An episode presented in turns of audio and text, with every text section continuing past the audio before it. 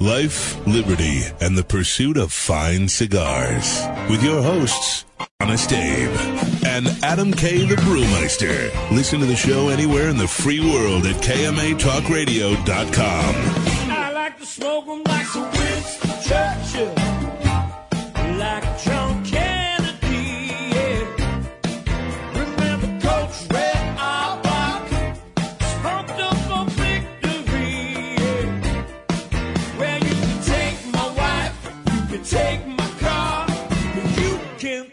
my big cigar. My cigar. Loyal listeners, libertarians, lovers of the leaf, welcome to another exciting edition of KMA Talk Radio live on the Bookface thing. Uh, I am Adam K. the Brewmeister. Welcome to this lovely rainy Saturday in Florida. Hopefully, it's dry wherever you are across the nation. Uh, with me, as always, the man, the myth, the legend, a man who needs very little introduction, Mr. Honest Abe. Good morning.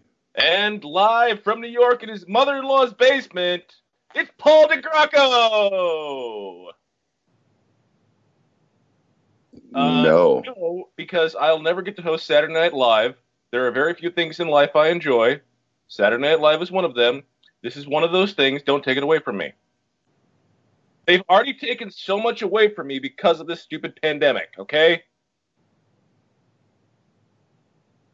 Fine. I'm, I, am trying to avoid talking about in any interviews anymore. We missed we we missed you uh, Thursday night, Paul. Everybody everybody seemed to everybody seemed to have gotten a kick of me getting a buzz during the show. Yeah, I heard you had a couple Bloody Marys. Huh? I heard you had a couple Bloody Marys. Uh, maybe four. Huh. Maybe four. Oh, I, I got buzzed. I didn't get like stupid wasted. Uh, they're saying they can't hear you, Paul. I don't know. I can't tell. I'm not. I don't have sound for the Not to mention there's a delay.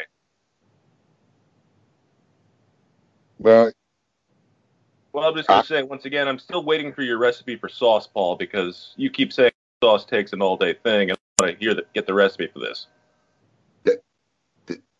That sounds like a subtle invitation. Like, uh, like uh, he's looking for a request to be invited, Paul. I just want the recipe, okay? Listen, I like making re- I like making uh, new things. I like trying new things. I made a Korean pork uh, street tacos last week. I think I can resume the broadcast. I think we're resumed. Yeah, we are. We're on the same feed, everything. So Adam, go- there we apparently go. we're back now. Um, thanks to uh, Paul's wonderful work of doing stuff with computers and technology. Um, Yeah, we're back on. yeah, definitely back on. Uh, so yeah, live from his mother's basement. Hopefully everybody can hear Paul DeGracco now. My mother-in-law's basement. My mom doesn't have. a Sorry, yes, basement. mother-in-law's basement. Yeah. Yeah. And of course, with me, Mr. Honest Abe, enjoying a 702 Davidoff this morning. Yes, it's one of my go-to cigars. Actually, I want to talk about the event we had uh, Thursday night. We did was- ever our, our first uh, virtual cigar event. hmm Um, it was pretty good. I mean, it was. Uh, it was. I mean, you know, it was. It was a neat concept, and I, we did it in a way where it was kind of cool because there were packages that were made just for the event that went live for the during the event. So it was kind of like a like a store event, not just a Zoom chat. But we had a good two and a half uh, hours. Coop was on. It was great. We had a good. Uh, I think it was a little over two two and a half hours with Steve on Thursday night. But uh, we'll be looking to do that again. It was a lot of fun. And you Mhm. sold out of the what is it? Pulpettas? Is that the name of Well, it? no, we actually we we need. You know, it's funny because when we're we're trying to figure out, you, you know, he he only wants the pulpettas given out in deals, so you can't sell them and whatever. So, you know, when when he wanted to um, send us the pulpettas, I'm like, "Do- do you guys send me like triple that. and he said he, he sent me triple that. I said, I said, look, I promise if we don't go through them, I'll send them back. And um, I he had to ship us over double that original amount Wow. yesterday so we can fulfill the orders. Yeah. No, it was, it was a really good event. In fact, we got a big one coming up July 30th, which I was actually up all night because doing Steve's event was a learning curve and how we kind of put the packages together. I did it. I finished the whole job. I, I stayed up through the night. I was gotten one of my work grooves, and um, we got all the packages left. But we're having on July 30th the release, the national launch of the new Dogma Sungrown, which um, I gotta admit, that was that might be my favorite cigar from Drew Estate. You've had it already? Yes, I have. Lucky. If you were on the book face, you'd know. Once again, yep. Okay, there you go. Yeah, I posted pictures of it. They Another gave me a reason. couple- they gave us a couple extra. I gave them to the staff that were worthy. Oh yeah, burn. Mm. But no, actually, honestly, Adam doesn't get I- one. I'm not. I'm not. I'm not a, like a hardcore sun-grown guy. I mean, I, I like it, but it's not, it's not a rapper I chase down. And I was such a big fan of the Dogma. I was like, all right, the box looks cool, the packaging looks cool, but I, I wasn't like you know all pumped up. But this cigar ended up being like awesome, awesome. So yeah, well, we're gonna have a big release. Jonathan Drew's coming on, all the team from Drew Estate. Oh, cool. Um, yeah, yeah, it'll be uh, Thursday, July 30th, 7 p.m. Eastern Standard Time. And um, I really concocted some pretty cool packages. Mm. And, and, and we're raffling off some like wild stuff. We got a Drew Estate barbecue grill.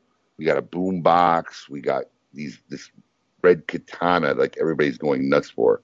The samurai sword. It's like an cool. actual samurai sword. Oh yeah, I'll have somebody. yeah. bring, yeah, I'll have somebody bring it. It's it's it's it's, it's awesome. Is it under lock and key right now, so Adam doesn't get his hold on it?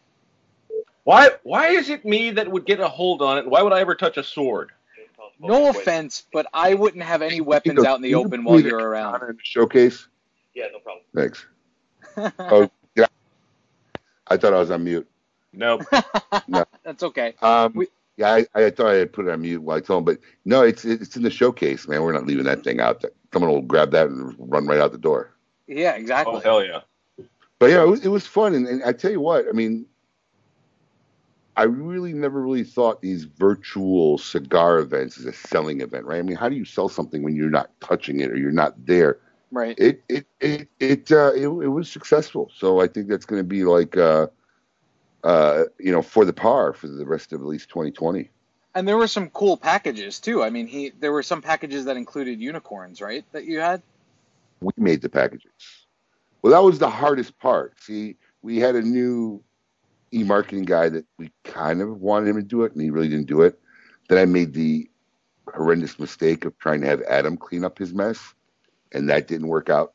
So then we ended up staying here, me and my operations guy, about 11 p.m. one night, cleaned it all up, and we learned a few things. Listen, I got, I will say there was 24 packages, and only one didn't sell at all. Which pretty good. Only one didn't sell at all. Thank you. Was it the really big one? No, it was one of the middle ones. Oh, One really? 15, yeah, one of the 15 packs. No, the big one was gone. The two top free- ones had a lot of stuff in it. Like there was a really great value for them. I was looking at them the other Yeah. day. I mean, look, the the, the, the, biggest package had a free unicorn, which, you know, is this $100 cigar. Yeah. So if you're going to smoke a $100 cigar, that's how to do it. For, Yeah. you get it for free. Look at this thing. Hang on. You can take it back. Oh, God. Oh my god. Do you see this? And this is not like a flimsy replica. This is like wow. yeah. This is They a real, and it comes with an awesome dojo Drew Estate stand, you know, and it's got some real intricate stuff. It's got I don't know if I can get this on camera, Yeah, but we it's can see got it. the, Yeah, yeah. dojo, The logo dojo. embedded in in this in this casing. But yeah, this is Wow, Mis- Master Sensei doesn't mess around, dude. uh, yeah, kind of. You know. What do you think? That's pretty good. That's a pretty good pose right there. Thank you. Brother. I, there's, yeah, okay. it's it's heavy. It's heavy too. It's a real heavy. You know, it's not like a flimsy replica. It's it's a Hanzo sword. Made in Japan. There we go. Adam, Uh, that's uh, Kill Bill. thank you very much. Yep. Oh It's yeah, it's a Hanzo. Paul, Paul, Paul thought it was like a real brand name. no, I've seen Kill Bill, and I'll tell you what, it is. It was one of Don't my besmirch least the name. favorite of his. It's Don't- I your really don't. The name of it's, Quentin Tarantino. No besmirching the name of Quentin Tarantino. Wait, if I had- say you say that's your least favorite of his. yeah, I think so. Okay, so let me ask him. consider Dusk Till Dawn a Tarantino or a Rodriguez movie? Ooh. Ooh. I don't think I saw that one.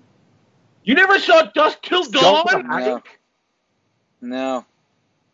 Dude, Are you kidding me? You're unworthy of being on this show. Honestly. go go I'm find sorry. a Broadway. Go find a Broadway. Hayek. Seriously. Harvey Weinstein. I mean Harvey. Harvey Keitel. Keitel. Sorry, Jesus. There's a big difference between Harvey Keitel and Harvey Weinstein. Very much so. I apologize. Sorry. I was getting here.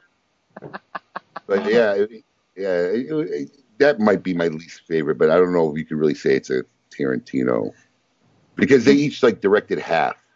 Do Yeah. you think that that that Kill Bill is that great of a movie, Abe? Um, I wouldn't say it was my least favorite, but yeah, Kill Bill is a really enjoyable movie. What did you What did you not like about it? Yeah. I don't know. It's, it was a really long time ago that I, saw- I saw it when it came out. I saw it in the theaters, and I remember walking out. I'm like, eh, I want my 14 bucks back. I'll watch it when it, I would have rather watch it at home. Maybe I would have appreciated it more. What because it, I, I I know why because you're one of those instant gratification weirdos. It was because it was to be continued. Well, that was one of my biggest issues. Yeah, yeah, that that, that soured it for you. Oh, But I don't- walked out going with to be continued. Like, how long do I have to wait? Please. No, I don't Bated like to breath. be continued to be theaters. No way. You know, that's yeah, that, that's never.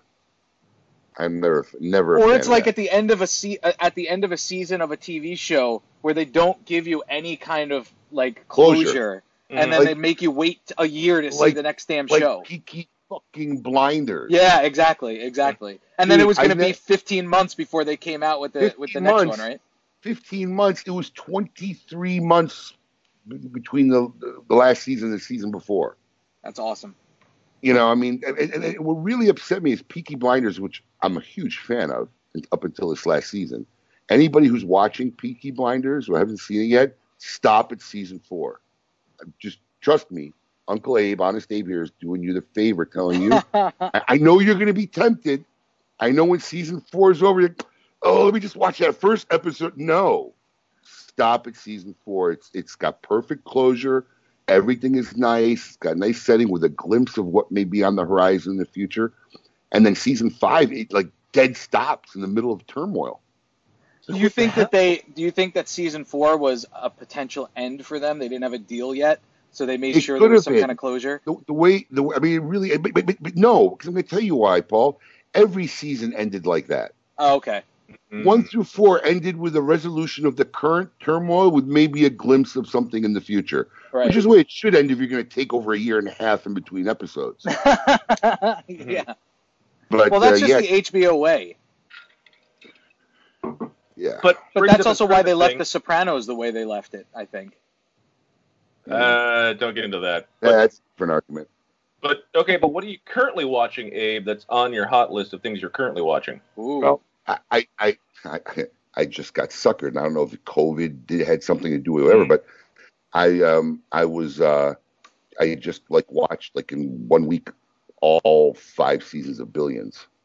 Oh, okay. I heard that was really good. That's that's on my to watch really- list. It's really good. But then again, it, it the season didn't end. They just like there was 12 episodes every season and then it's after season 7 it says billions will be back and that was it. So I think maybe COVID interrupted. I don't know what happened, you know, but they just stopped at 7 and not like oh next season it just like in the middle of what was going on. It was weird. Hmm.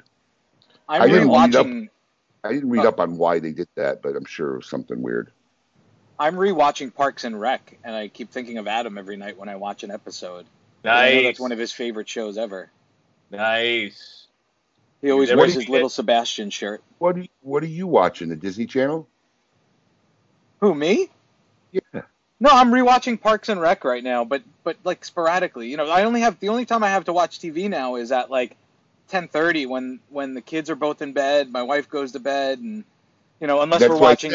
Disney Channel because I remember that age when like the Disney Channel is like on 24 seven. Well, now everything's streaming, so we very rarely put on regular TV for the kids. So we either watch Blippi on YouTube or Disney Plus or or or uh, CoComelon on Netflix. I- I mean, there's all these horrific children's shows. But you're so lucky you didn't have to deal with Blippi, by the way. Blippi's this this guy that's kind of like the modern day Pee Wee Herman, but, Listen, but not as fun. Listen, we all had weird shows, no matter Mm-hmm. when you have kids. What was that show that took off? I mean, it was like the hottest show, and it was basically like everybody looked like they were tripping on acid. It- the guy wore an orange jumpsuit. My wife would know this right off the top of my head. Oh, Gabba Gabba Hey. No, What was it? I'm just thinking of children's shows. Gabba Gabba what- Hey, Go Gabba Gabba, something like that. Go Gabba Gabba. I think it was Go Gabba like Gabba. that. Yeah. And and they would have guest stars like Jack Black would be on the show. Whoa, they're doing the Sesame oh. Street model. Oh, let me tell you something. Yo Gabba Gabba episode with Jack Black is like one of my favorites. Wow. But yeah, it's like it's like this dude in in, in, in like orange spandex would come on and he'd have all these little little figurines in front of him, and then he's like he'd interact with them, and it would like it was like Mister Rogers' Neighborhood. Like you'd trans yo. I think it was yo. How did you know Yo Gabba Gabba? Uh, I don't know. I, I had cousins that were into that when when they were when they were younger. But man, kid, children's TV, it's weird because it's a lot of it's on YouTube, and and this Yeah. guy, this guy, Yo Gabba Gabba. is that what it was? Yeah, Yeah, yeah, that's the dude. They got it. yeah, yeah. That's it. I I remember. What's with the hat? That's what he wore. Yeah, he was he was a, a colorful fellow. It was it was a weird show too, though. The characters and the puppets and Dude, the they're all weird shows. strange. They're all weird as heck, man. And then and then you start getting used to the weirdness. Yep. Have you gotten to that point, like where your kids' shows are like just Yeah, like, like sometimes Axel this? will walk and then you out. start getting into it. Yeah, sometimes Axel will walk out and Blippi will be on. I remember we were at my father-in-law's house on our way up to New York when we were driving, and Axel like walked outside with the dogs, and I was sitting in the living room with the with the sound system on, blasting Blippi. My father-in-law walks in with a cup of coffee. He goes, "What the hell are you doing?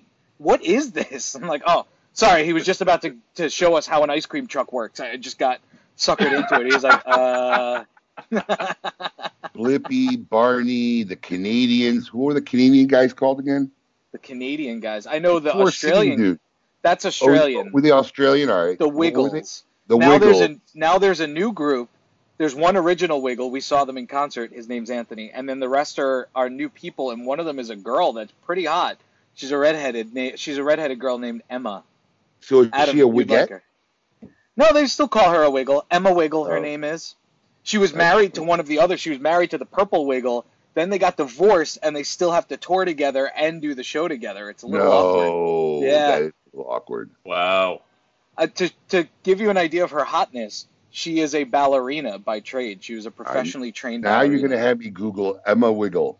Yeah, look her up, man. She's hot. We got to see her in person. She was like five feet away from me. I was my, my Axel's like looking at me like, "Calm down, Dad." I was like, "Emma." So, so, so here's here's here's a, here's a good question. I can't read the comments because I'm on the phone, but I typed in Emma. Guess who's the first Emma that came up in Emma the auto? Watson.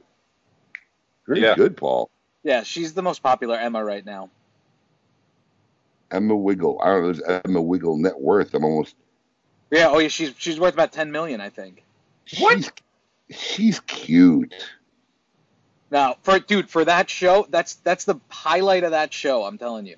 Uh, she's cute, Paul. Cute. She's not. You know. I mean, uh, I'll put a picture of her up. I got a picture of her. She's cute. No, but I'll put it up for the audience to see, so they know. I'm sure not all of our audience knows who the Wiggle or you know is familiar that's, with that's the, the Wiggles. Wiggle. Oh, there you go. She's No, that's a bad picture of her. That's what everybody says when you show a picture. Is that not what everybody says? That's a bad you- picture of her. It's not a bad picture. No, you got to see her with the wig on. With the, with Okay, the she wears the a wig. There's Here's a wig? With a wig on. Get her in her outfit. There you go. That's my girl. Yeah. Okay. All right. Let's get on to our uh, meet your maker. segment. Anyway, uh, this week KMA Talk Radio is pleased to welcome for the first time ever senior brand ambassador for Davidoff of Geneva, Mr. Klaus Kelner. Klaus, welcome, buddy. Welcome to KMA Talk Radio. Thank you, thank you for having me, guys. It's a pleasure And, uh, to be hope- on. And hopefully we won't keep talking about children's television programming while you're on. Oh, I've been laughing back here. Thank God I had my mic on mute. do, oh, you have young, do you have young kids, Klaus?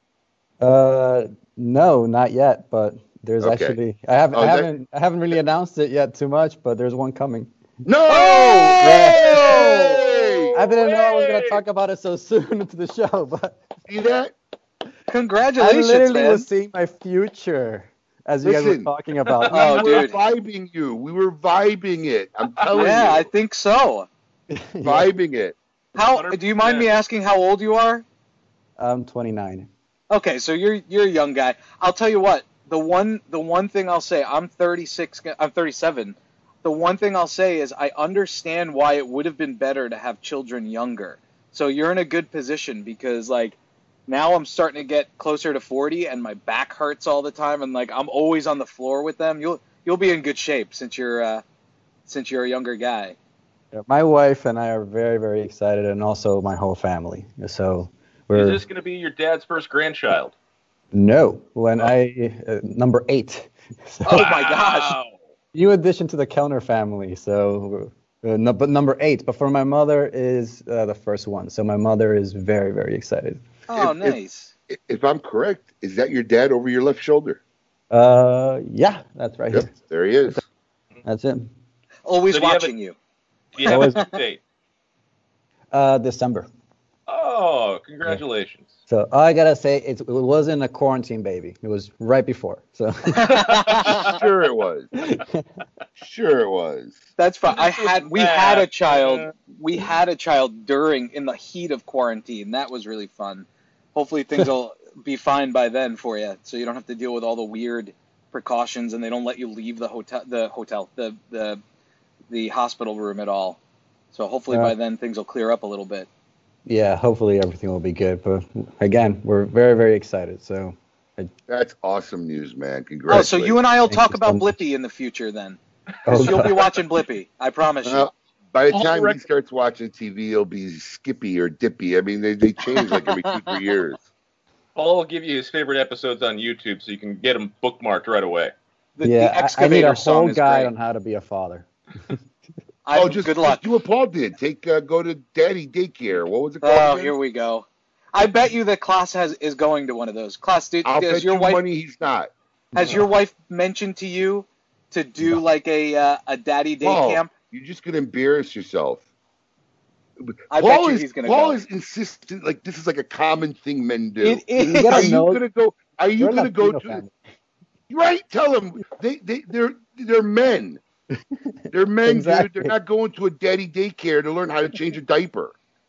Wait, wait. You know what's even worse, Klaus? Yeah. He paid for it. Look, he almost wasn't choked on his cigar. It wasn't expensive.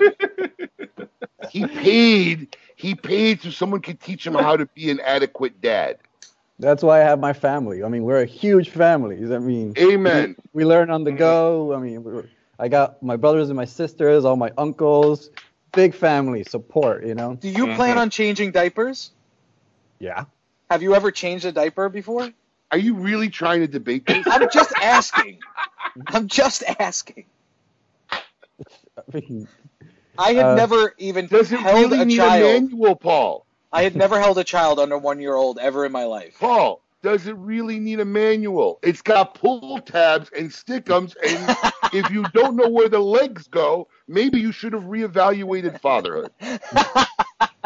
I'm, I'm a- just saying. just to get, I'm an uncle seven times already. Tell Yeah, him. all right. So he has experience. Tell him.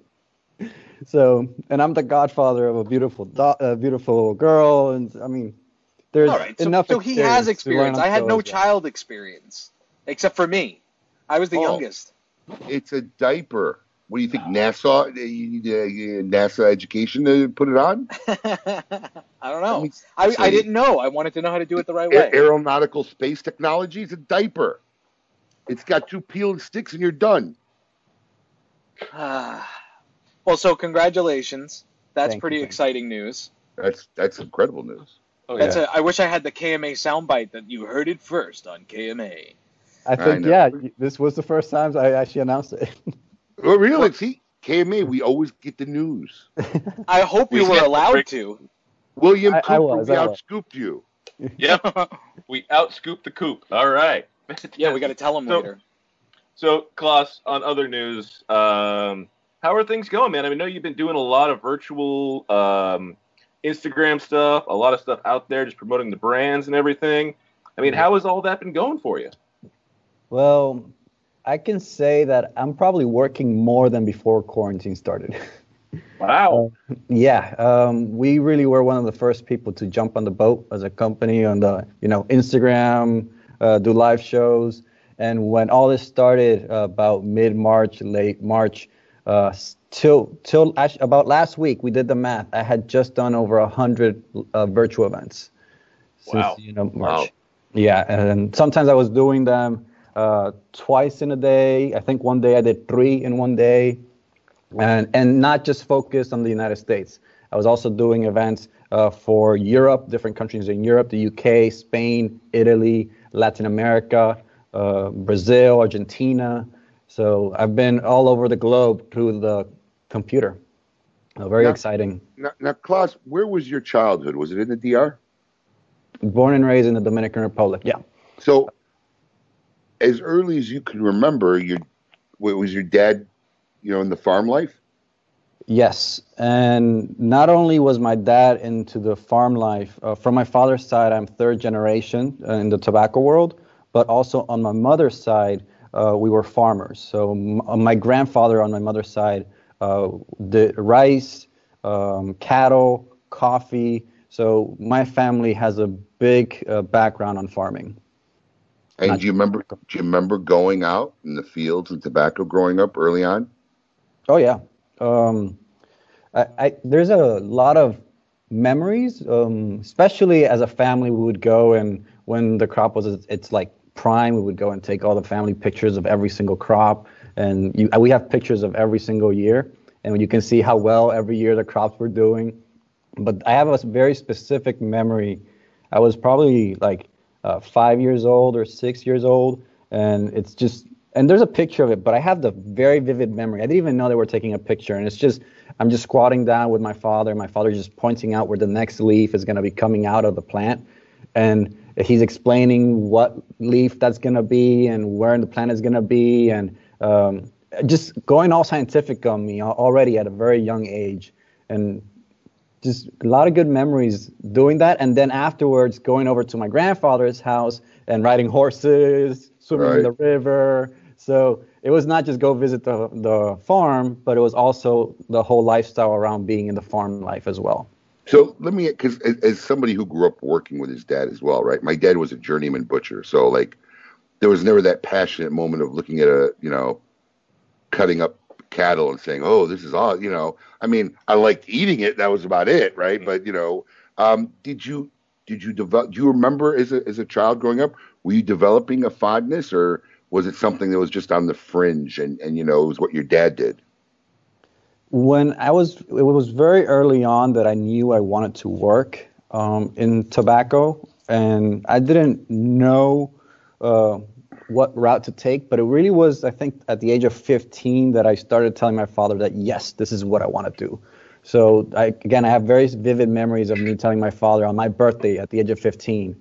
Uh, you know, in Dominican Republic, they have quinceañeras. So for for the girls, they they celebrate the 15, and uh, I'm a guy, but I was like, I was feeling left out, and I was like, I'm gonna have a good conversation with my dad, and it, that was one of the conversations, like what I wanted to do in life. Um, but I I always had a nice affinity for specifically farming and and just uh, the farming life. Uh, they never took me to see cattle being slaughtered. What they what, what they did take me to was um, uh, seeing the cattle uh, uh, giving birth to the little calves, and uh, we had a number of heads, you know, number of heads of cattle, and whenever there was like a newborn being born, that was always very nice, and you would you see them grow, so that was always very nice. Now, did you when you as were you envisioning as an early adult now that this this was going to be a career for you, or did you have plans on doing something else in early adulthood? uh, let's put it this way. For career day going to school um, i would always show up with a panama hat and cigars in my pocket. No, really. in a christian school that every time they saw me with cigars in my pockets like hide that. And, you know and they're like you shouldn't be like promoting tobacco and everything. I was like i don't care. This is what i want to be. And one year i, I dressed up as a soccer player. You always go through that phase, you know. Wow. But every other year, I was dressing up as a tobacco guy, or I always thought like an industrial engineer kind of mentality, running factories kind of thing. What did you Now- go to school for in college? Uh, business administration, a minor in marketing, and a minor in entrepreneurship. Now, interesting. Mm-hmm. You didn't take anything agricultural. No, You So- knew it already. Well, yeah, I guess Yeah. you could say. Mm. But but what, did you did you like already feel like I wanted to be more on the business side of the industry and not, you know, on the farms and agriculturally? Well, I I think they go hand in hand. Um, when my father, when I sat down with my father at the age of 17, he, I remember he wrote out a plan for me, and he said that if you want to, you know, be great in the industry, if you want to develop yourself in the industry and make it somewhere someday, you have to uh, not only just work in the factory, not only in the farm, but you have to really understand the whole scope of the industry. The So finance. actually- yeah, yeah, the finances, Yeah. uh, the marketing, Yeah. the sales. So he told me it's like you have to go and spend some years out in the market so that you understand what people like, you understand how people react, how consumers are in the stores, how the retailers are. So uh, you could say in my life right now, that's where I am. That's awesome. So what is what is before COVID? What what would be a a a, a day in your life? I mean, like, what is the what is the brand? I mean, are you just strictly doing events and and and, and stuff as a brand ambassador, or are, is there some back end responsibilities that you're also doing? Well, technically, my real title is uh, I say brand ambassador because that way everybody understands it. But really, my real title on my business card is um, uh, senior manager of brand activations. So Davidoff Oh. brand activations. Yeah. So Okay. not only am I um, uh, doing events, but I'm also uh, facilitating trainings, whether uh, for staffs in stores, so whether in store or also virtual. And we also have a great program in Davidoff called Davidoff Academy, where uh, from just on your computer, it's just a whole course where all the staff can get trained and um, it covers everything from tobacco knowledge, cigar portfolio, sales training, uh, marketing training. So it is a great. Our great staff our staff did that program. It was it's it Oh, was- really? It was, oh yeah, it wasn't a joke either. No, it, we've developed a lot of time on it, and it's not only in English. I mean, we have it in Spanish and Italian and French and German. We have it in so for it's a global initiative so that the whole world uh, gets trained. And on top of that, I also assist um, the marketing team uh, whenever we're talking about uh, tobacco knowledge, cigar knowledge, tasting notes uh, in different initiatives. Uh, just making sure that the marketing team uh, in globally and also domestically, United States, uh, talks the tobacco talk. You know, so so I, I'm one of those people in the marketing team is making sure that we are in line with what we should be saying in regards to tobacco. So when you talk about how your dad mentioned to you that if this is what you really want to do, you need to learn all facets. The I've I've heard you say in interviews before that you you actually had to do that, right? You took almost two years to kind of Yeah. tell us about that experience because you were you were kind of did or at least witnessed every job in the company, right? Yeah, in the factory, in the farms, um, you could call it an internship. Um, and before it was officially an internship with pay at a really minimum salary pay, in Dominican Republic. You know, you're, they got to put you through work first. You can't just start at the top. Um, I remember, I mean, I was even mopping the floors in some places in the factory. Uh, I was every part of the of the factory. I was doing something, but they put me through uh, a, a program where I spent at least one month in every department in the factory, in the farming, fermentation, greenhouses, uh, in the in the warehouses during aging, just moving bales, right. um, sorting tobacco, receiving tobacco from the farms, uh, sorting binder, sorting wrapper, making cigars, and that it took me uh, over a year to do all of that. In a year and a half, I I covered all of that, and then I also they sent me three months initially to the United States. And after spending those three months in the U.S., they're like, "We need you here." So they were uh, they offered me a job as a junior brand ambassador back then, about five six years ago, and I've slowly gone up, you could say. And in So that time, if I'm not mistaken, we had a dinner together with you and Tom and uh, Carlos at a Yeah. steakhouse in the area. Yes. Not that was that was my three months in the United States before I got my job as junior brand ambassador. You could say that my event with you was one of the first events I ever had in market, officially working for Davidoff. Oh, there Wow. you go. hmm Uh huh. Another there any- milestone in the life of Adam Cucci. was there was there any part of that experience that surprised you or that you you didn't know like like like was there was there anything in that experience that you can say I honestly I didn't even know this is this went on Uh, I think what was one of the things that made me the happiest and, and it surprised me in a really good way was the ability of the ladies in the factory to multitask and have fun while they work with such precision. right It, it really opened up my eyes to how skilled they are that they can sort tobacco and at the same time be talking with the lady next uh, next sitting next to them about the newest gossip in town and Yeah. just have a blast and just enjoy their work while they are there doing very precision work where it has to be perfect. And I'm beside them, I'm working for two, three weeks, and I can't even look up to them to smile at their jokes because I'm trying to focus on the tobacco, and they're still beating me and doing a better job and doing faster. Uh, so it's it's impressive how much respect you gain for all the little uh, jobs in the co- in the company, and that's really where I think where you take the most out of. And at that moment, you're not just uh, you know the son of Henke Kelner uh, that walks through the factory, but they know backstories of you. You tell them about, you do know the backstories of them, and it almost becomes like a family. So I really appreciated that moment in the factory. So, in those early years of trying to learn everything, what's the one job you never want to do again? Mm. There's That's one a job. question, actually. There's Yeah. one job that for binder, there's one specific tobacco for one specific blend that for binder, uh, no, for the filler, sorry, for the filler, we cut a piece of tobacco. So we don't put a whole leaf, we don't put half a leaf, we put a rectangle. That's exactly the measurement and the weight of tobacco that goes in that blend.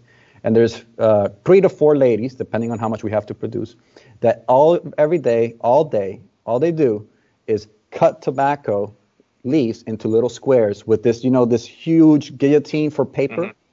Yeah. And uh, after three days doing that, I spent five days just sitting next to them, just literally doing this all day. My arm was about to fall off, and there's and there's no way I would like to sit there ever again.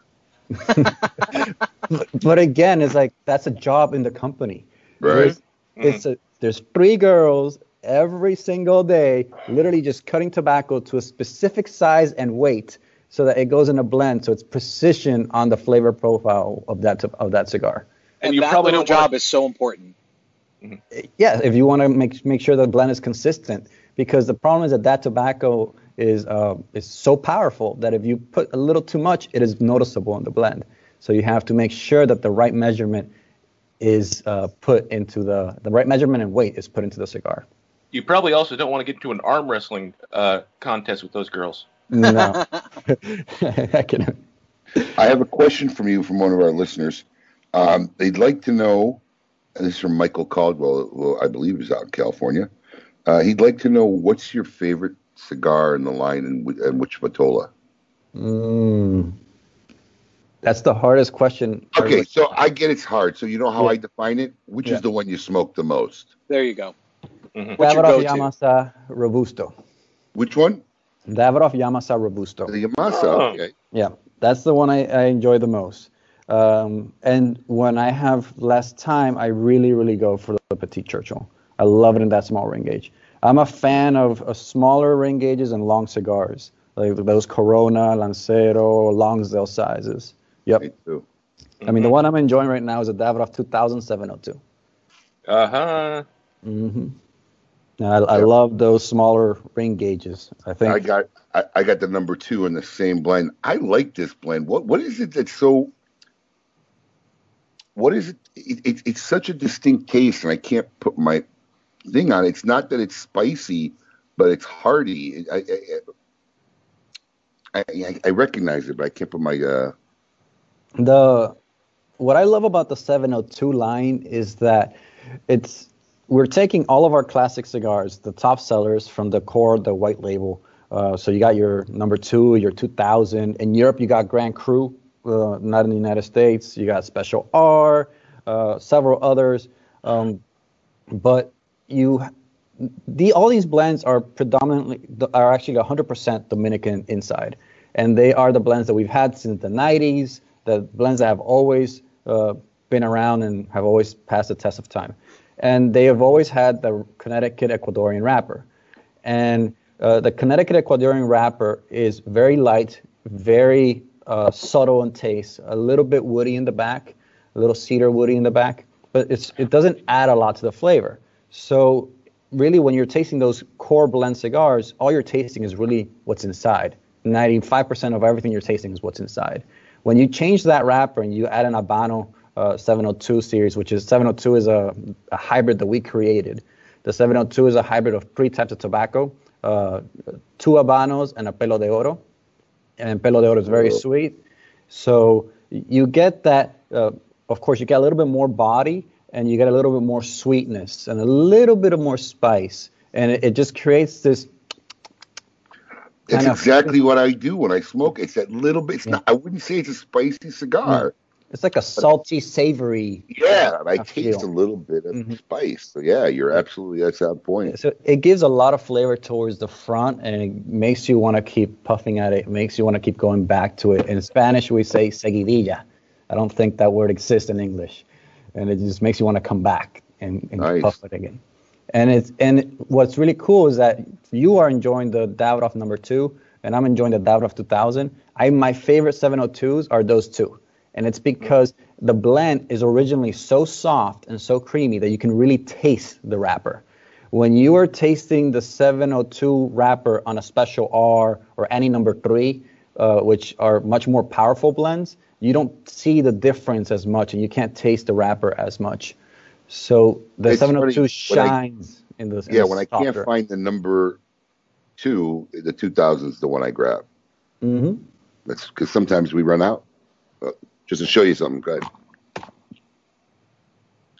Oh yeah. Oh, he's got something in the special humidor. You think I like them? Wow. So now we know why you run out. I got to make sure we don't run out. It, that's so he doesn't run out. Abe, your wife smokes those too, right? Oh wait, he's not on yet. Uh, Oh, Abe, your wife Nah. smokes those too, right? I think I've seen Brandy smoke those. I got her into them. Yeah. Yeah. Now, now she wants unicorns. Yeah. Oh, really? Well, she made me bring her one home the other night. She popped on and she's like, "What's this unicorn? You better bring me home a unicorn." When That when show I, cost me a hundred dollars. when I was uh, dating my wife, back boyfriend girlfriend, when she uh, had the Davidoff late hour and then the Yamasa, and she liked them both, I was like, oh yeah, that's it's you. you got a winner. No, no questions asked. It's like you're not going for like the number two, the 2000, the you went straight for the big boys, you know, the, the big flavorful ones. That's it. Sign the contract now. Now, did she smoke cigars before you met her? Uh, not as often. Okay. She, so it's interesting because I didn't marry into a cigar family, but I married into a, a tobacco family. So her her father worked in tobacco, and her father uh, worked in tobacco pre- in Dominican Republic at the beginning, then in the Philippines, then in Indonesia. It's now like they're an back in Dominican it's like an arranged marriage, no, or like how you know the, the monarchs used to get married, and you're you know it's for alliances. well, my, my our parents knew each other back in the Ah. 90s, but I didn't know. We, we I had no idea when I met her. It just Listen. so happened to be. Oh, I have so funny. friends who wives wives not that don't just not like cigars; they can't stand them, and it, it, it you know it's really problematic at times. Yeah. You know, I mean, guys like you and me, like, where our wives not only like smoke them, they like them, they enjoy them. Makes life so much easier. Yes. It really We- does. My wife has started to get into them since since I've been producing the show. I mean, I've been into cigars for a while, but she, I, I'll tell you who really got her into cigars, Abe. That got her to smoke. Maybe one of her first cigars was Anna. Adam. Oh, Yeah. Anna. Anna. Adam. Yeah, uh, Anna got her got her into a cigar at your West Palm Beach opening. Well, you know what's funny is not just Anna, but like all the I, I can't think of really one one female bartender that we ever hired. Um, because I know the guys did, but the, the female bartenders that we've had, most of them weren't never had a cigar when they came here. And Yeah. you know, it's you know, it's it's never like hey, we tell them, hey, you got. I, I I don't even know half the time I come out with it, and like, oh, but you just, and they get into it. They just they, and she, I- she, her specifically, she has good taste in cigars No, too. she's like, got palate. She just She's has a good palate. yeah, we spoiled Anna a little bit, but yeah, Yeah. she's got palate. But it's like couple goals, you know. It's uh, whenever you want to, Goals. yeah, couple, Couple hashtag couple goals. goals. You, No, you're right. It's nice to be able to, to sit with your with your spouse and, and enjoy a cigar and, and like talk about it. And, and my wife's a sommelier, so that I think she kind of got It is a into little bit the up flavor profiles. Yeah, it is Yeah. a little bit up her alley. Well, well, and they and had I- to. She had to learn about them when she was taking her, her certified classes. So they they do that. They still do cigar pairings with wines uh, as part of the courses, although it's not Oh. as prevalent now. Paul, you've become, and I don't know how. I, I mean, I don't think we ever really talk about it. How into cigars, if you really were at all, but you've become like an official like cigar geek. I'll tell you what. I I was into into cigars before, but not. I didn't. So like I appreciate finer things, right? Like things things like really good wine, and and not because of the price of them. It's just I know what I like. So I have I I'm told that I have a good palate because some things I like they may be they may be cheaper, but they're you know whatever they have good good flavor profiles, whatever. And I always enjoyed cigars since since my you know late teens. My grandfather was a huge cigar smoker most uh, most of my life that that I can remember, and uh, I I remember the the week before he passed away, he smoked a cigar. He's like, screw this, I'm gonna have a cigar. So he walked outside and, and at the hospital and he smoked a I think it may have been a, a Romeo and Julieta that he smoked outside. We smoked a cigar together, but he uh, he kind of got me into like the nuances of, of like you know smoke what you like the, and and I guess since I met you guys I get to meet all of these guys where you learn the backstories of the brands learn you know meet people like the Kelners and and like I don't know I like that I like the story behind it and the passion that goes into it.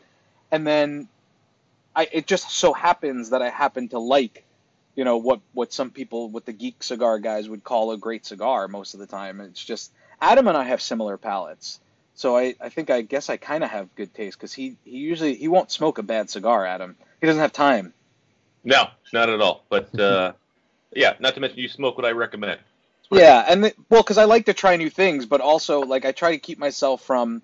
I mean, I have staples that I go to, but I really I force myself to try new things, even if I don't like the new stuff that I try. Because what if there's something out there? Like there's always something new out there to try. So yeah, I have become more more of a cigar geek, and uh, because of this show for sure. And I I get exposed to cigars that I probably would never be able to as a as a regular consumer. At least I wasn't rolling in in in the cigar world at all. Like even the people that I smoked with, you know, they they're not like aficionados by any stretch of the imagination.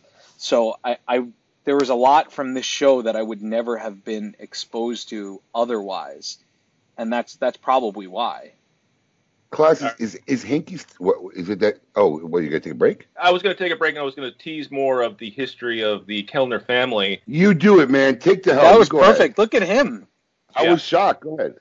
Yeah, anyway, we're going to take a short break from our sponsors. We're going to have more about the history of the Kelner family in tobacco and more with Klaus here on KMA Talk Radio. Keep it lit.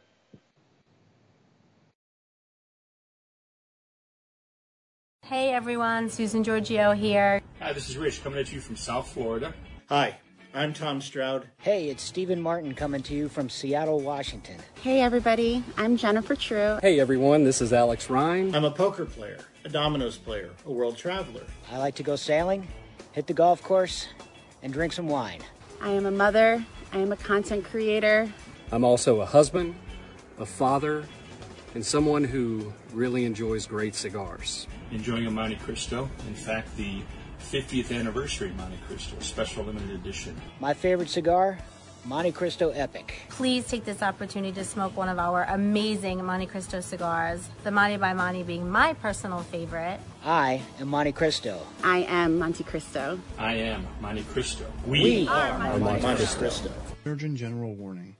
Tobacco smoke increases the risk of lung cancer and heart disease, even in non-smokers.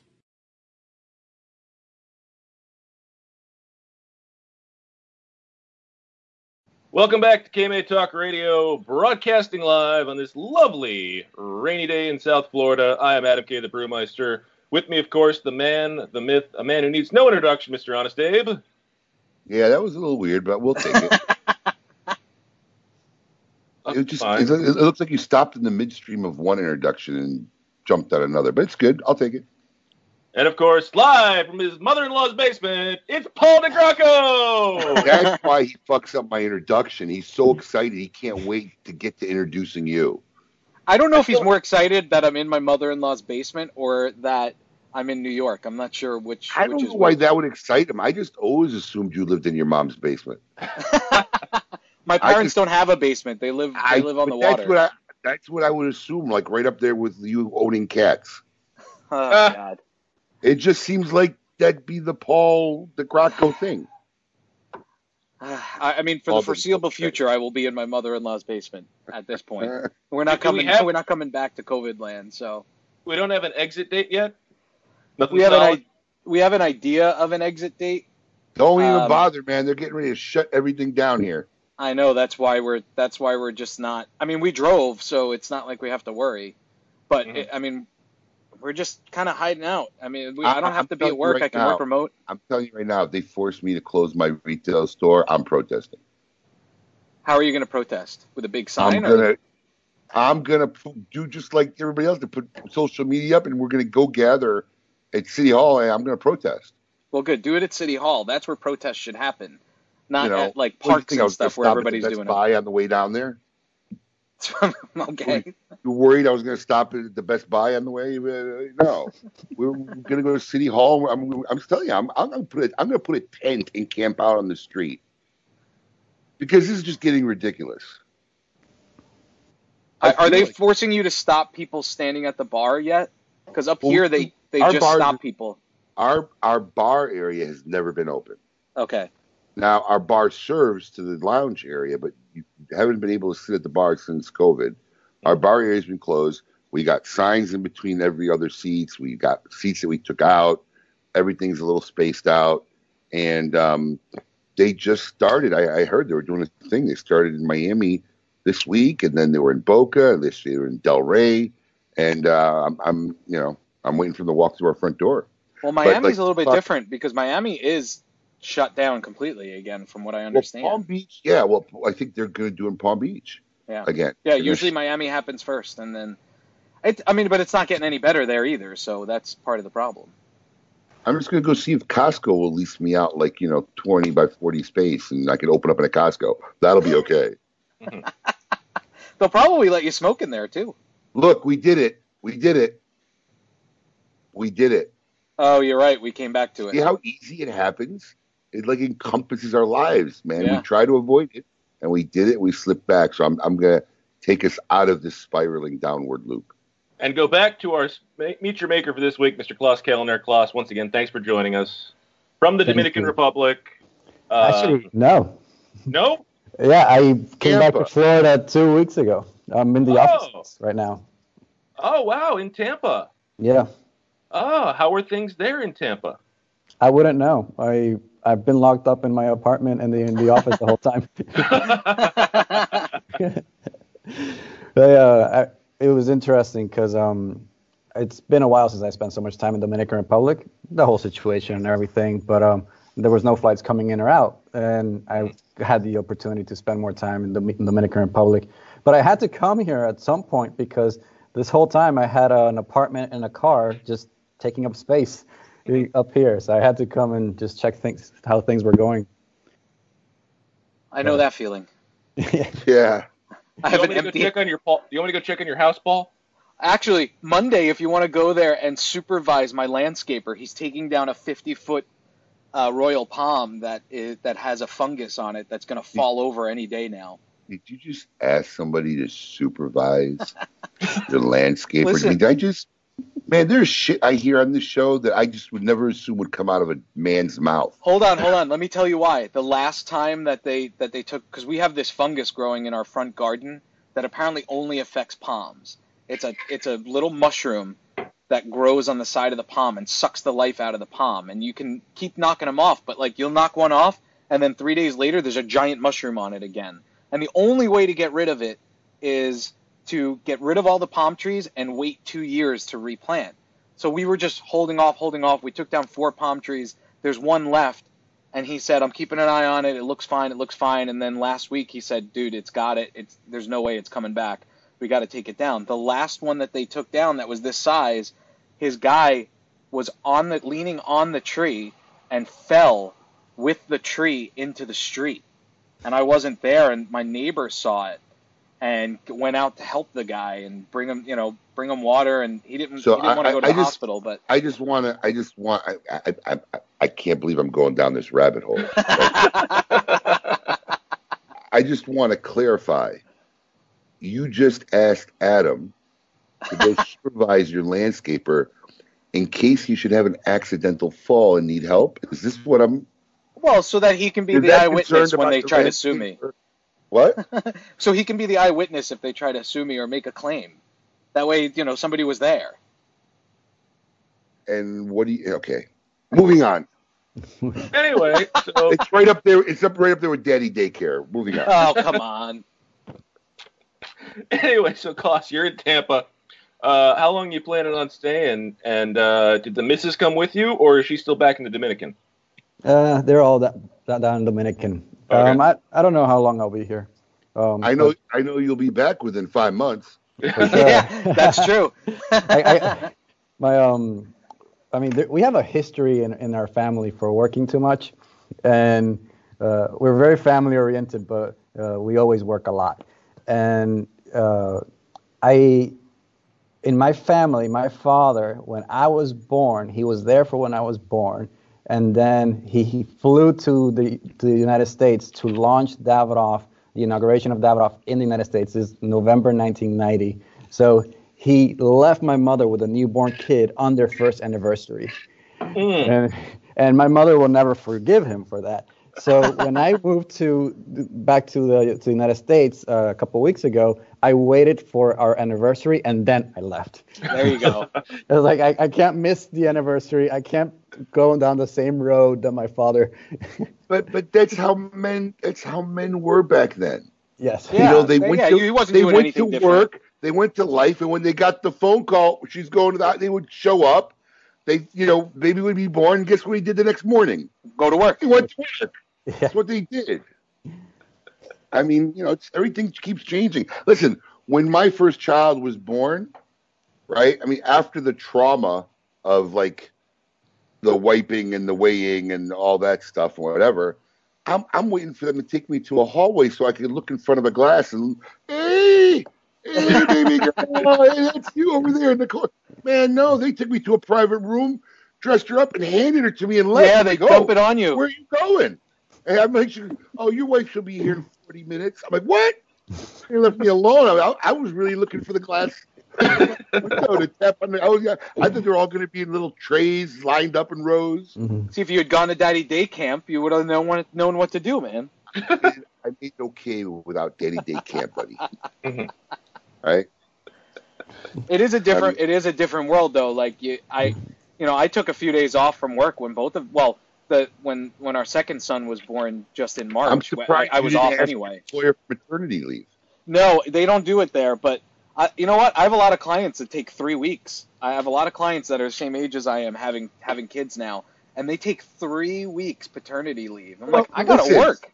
Listen, if I worked for somebody and they offered to pay me three weeks after having a kid, I would have taken it every time too. I mean, you know, I mean, let's face it, but I mean, you know, that wasn't an option for our parents, you know, coming up, or even a lot of guys today, probably. Yeah, I'm in sales, so I, I worked the next day, but not in the office because we were we were already quarantined at that point.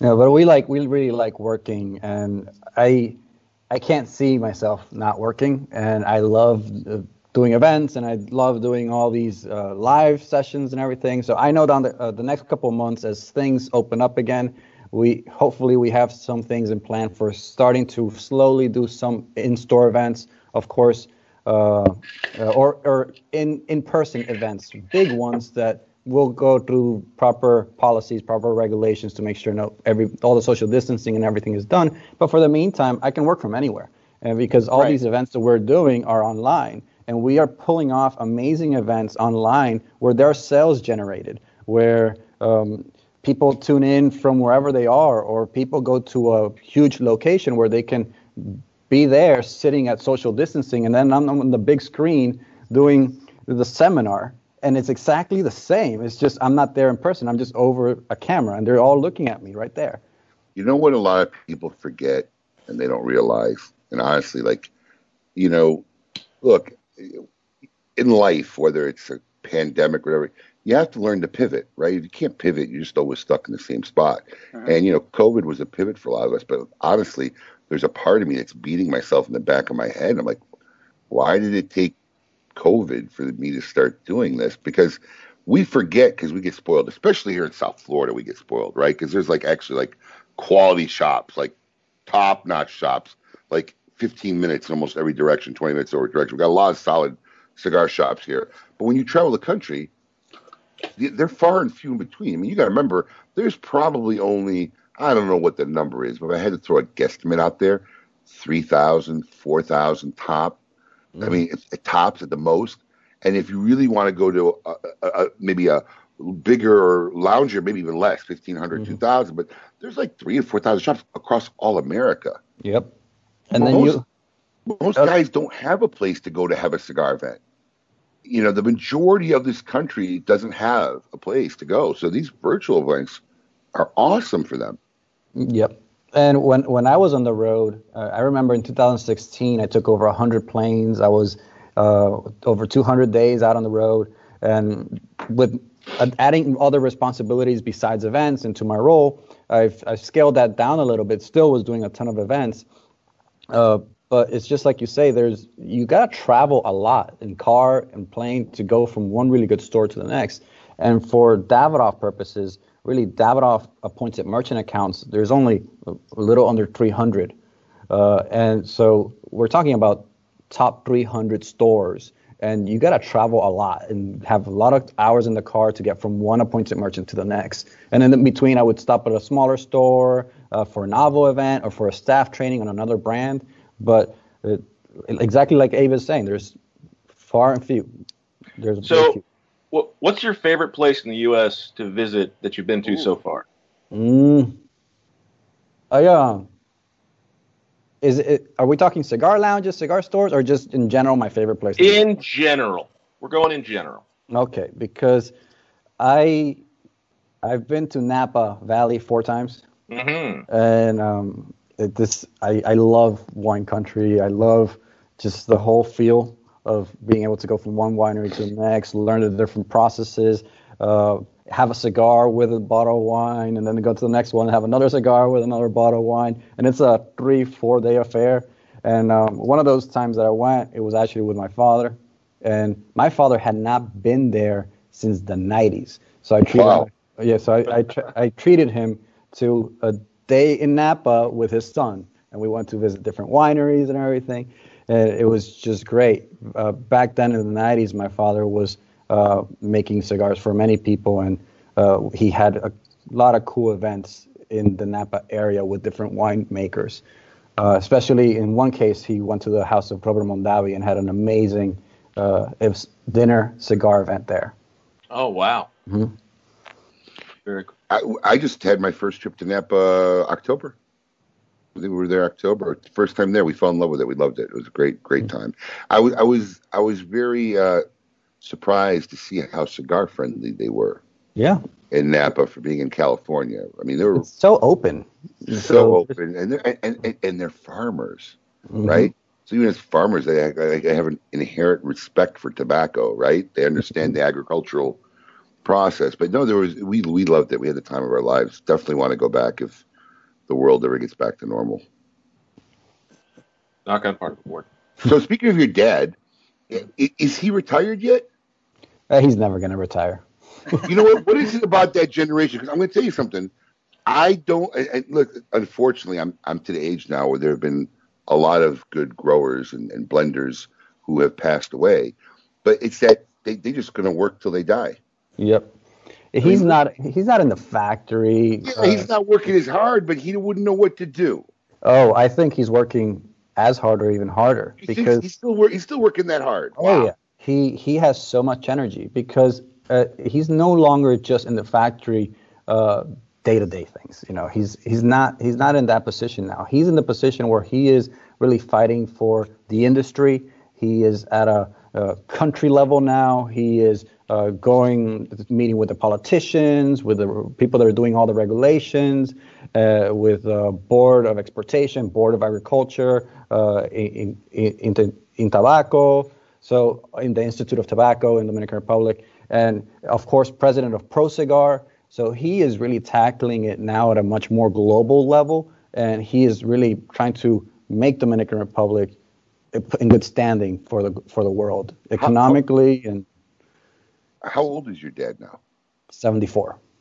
And he he he, he, he doesn't want to slow the pace at all, huh? No. Good for him. I think he has more energy than me. Good for him. That's awesome. But I, I mean, it would be he, he would try to wake us up at five o'clock in the morning on a Sunday to go to the farm, and I'm like, really? It's Sunday, but he he instilled that that work mentality into us, and it I feel the same way. I don't want to ever retire. I want to keep uh, pushing cigars and tobacco and promoting the cigar industry forever uh, until the day I'm no longer there. You know, and That's awesome. that's the idea. That's I think my whole family is like that too. We We got don't- a. I'm sorry. Go ahead. No, we had to ask KMA question from one of our top fans, Sean Miles. He wanted to know what's your favorite wine, Californian wine. Mm, uh, there is a um, there's a wine called Emmolo. It's from the Caymus family. Uh, So the the Caymus. Love Caymus. Can't go wrong Oh, I Caymus. love Caymus. Uh, my brother actually uh, makes a cigar for them, uh, so they sell it there, right there on on the vineyard in, in the states.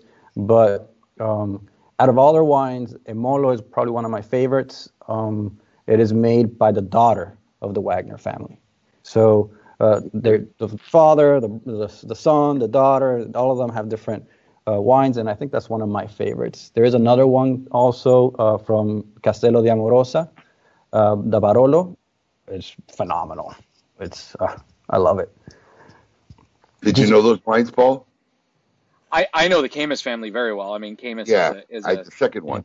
I do I do not know. Yeah, neither did I. Yeah, neither did I. Castello di Amorosa. If you're ever in in, in Napa, it's a beautiful estate, and it's Castello, like it says, it's a it's a, it's a castle.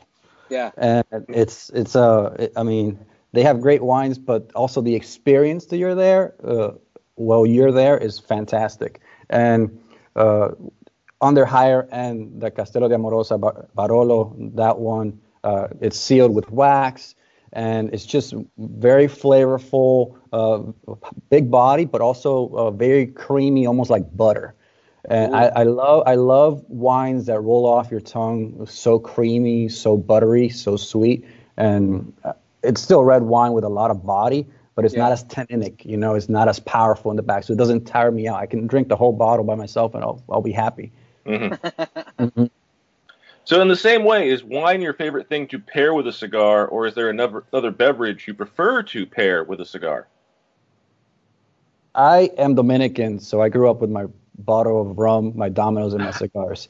Good but for you. yeah, so uh, for for rum purposes, I'm traditionally extra viejo. It's the, the normal Brugal rum, and with my Dominoes, with my cigar, great. Um, but I've gotten so much into wines in the last couple of years that uh, it's it's my favorite. The the only thing is that for a wine, if I open up a bottle, I want to finish the bottle right there and then. You know, Mhm. so if I'm by myself, it's a little tough sometimes. I mean, I can, but it's it's a commitment. And I, if I'm going to open up a bottle of wine, I prefer to share it. Um, where with a bottle of rum, I can just have a drink and then just seal up the the the bottle and it's fine because of the high alcohol content and it'll survive for many months, no problem. But for wine, it's more of a commitment. But just talking about wines, we've been doing a series of episodes called Crop to Shop on Facebook. So every couple of weeks on Wednesday, we are doing uh, very educational episodes on the Davidoff Cigars webpage, and it's every Wednesday, oh, every couple Wednesdays at night. And the next one is on August 5th, and we are going to be doing uh, an event with Grand Cru. So you know how Grand Cru has the wine story, the wine analogy, but the famous uh, winemaker uh, Michel Rolland is going to be on the show with me, and he's going to be tuning in from France. And he Oh, that's makes- cool. yeah, he makes great wines not only in France but also in Napa, and we're going to be tasting his wines from his uh, Rolland Bodega from Argentina. And that one is going to be a phenomenal event. I mean, and the guy ha- has, I mean, he's world renowned, but he's going to bring it up to another level. You know, it's not just That oh sounds- tasting; it's, Yeah. it's actually technical level. That sounds actually interesting. Yeah. Now, are these, are, are these open to anybody, or how do they watch these? Where do they? Where, is it on the Just like uh, you, like, personal channel or? Uh, the Davidoff Cigars webpage open up to anybody that follows Davidoff Cigars uh, uh, Facebook. Uh, and right on Facebook, it's going to be live streaming. Normally later in the day. I think this one's going to be at 3 o'clock Eastern time because Michel is going to be tuning in from France. So the time difference. Uh, so August 5th, look out for it. We're going to be promoting it soon. But I'm really excited for that one. And we we have plans also to do events with Michel Rolland in person in Argentina, in uh, Mendoza as well. So Oh, very cool. so definitely. Yeah. Now, now- now, you mentioned growing up with a bottle of rum in your hand, but when was the first time you had? When, at what age did you have your first cigar? The first memory of me tasting a cigar, I was four years old. Oop. What? Wait, yeah. huh? That's the first memory. I remember every it was dinner time at an apartment, really small apartment we were at at the time, and my dad had clients there and family, and uh, they were all enjoying cigars, and I was curious, so I asked my dad, "Is like, can I taste?" And yeah, he said, "Yeah, go ahead, taste."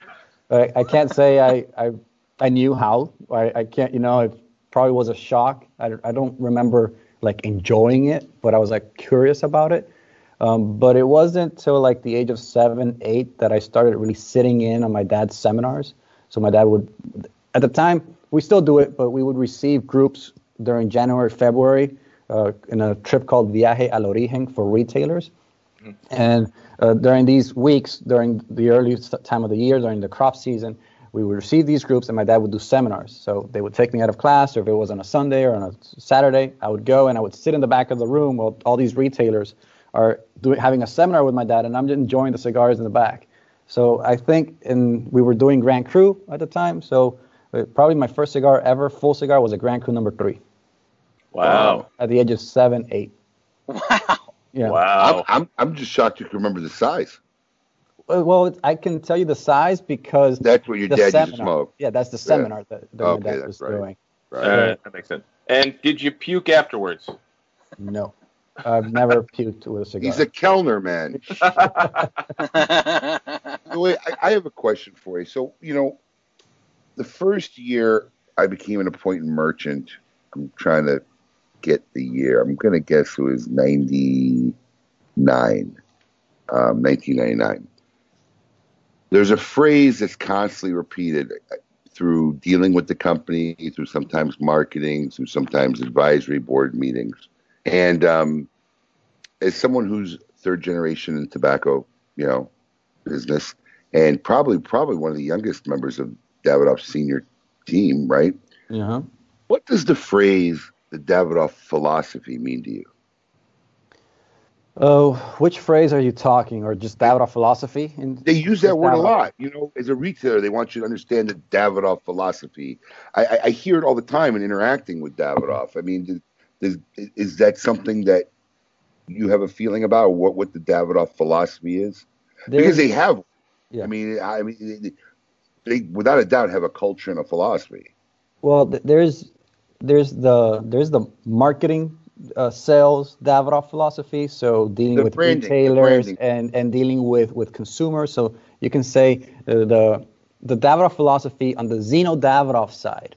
Zino Davidoff being that uh, the king of cigars, retailer, the you know Davidoff of Geneva since 1911. Um, was always about great customer service and always providing a luxury experience around cigars. And I think we try to live by that um, with customer service, not only to uh, the retailer, but also to the consumer, so that every time they have a Davidoff, they are uh, they're, they have using the tagline "Time beautifully filled," you know, or the previous tagline when you started as a retailer, "The Good Life," you know, and it's really about. I, I think your mic is muted. Yeah, Abe, you're muted. Yeah. Yeah, it was the Good Life. Yeah. Um, I think they even used it on, on the cologne. Did it? You say the Good Life on Mm-hmm. it too? It was even on other products. Yeah, and, and it was really about creating this atmosphere around the cigar experience. You know, it's not just a cigar. It's not just great flavor notes, great uh, aromas, but it's really about creating a whole environment around the cigar so that every time you enjoy one is great. But then I can also tell you that there is a philosophy, the one I grew up with, which is like the factory farmer side.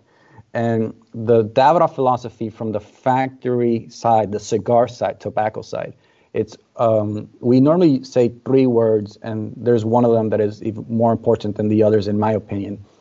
One of them is creating cigars that are of positive of taste, so posit- positivity, uh, always agreeable to the palate, uh, always no, no negative connotations, always pleasant.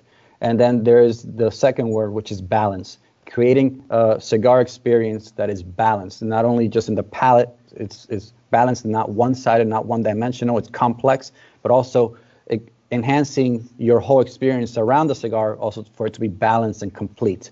And the third word is consistency. And I think that's really the biggest uh, word there. The most important one is creating consistency with every single cigar that we make, meaning every cigar that you have doesn't matter if you had it 30 years ago in the 90s during the boom time, you're having it now. It's exactly the same flavor experience, and it's always exactly the same cigar that you always had. And you can only achieve that with great quality control, with large amounts of inventory, and a lot, a lot of processes and and I you have to really believe in consistency uh, in the cigar world because it, it's also about being loyal to you, the retailer, and also being loyal to the consumer. Because if you are having one cigar one day and then the cigar a couple years down the road is not the same, then we're not being loyal to you.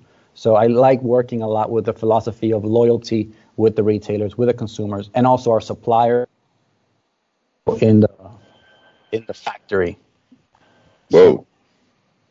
He Disappeared. Did you? He's here. I still see him. I still see him. Everything's okay. Everything's okay, Paul. Everything's okay on our side. Okay. I- Oh wait, we just I- lost him. Now we lost him. nope. I still see Klaus. There he is. I don't. I'm here. There we go. Okay. Okay. that was weird.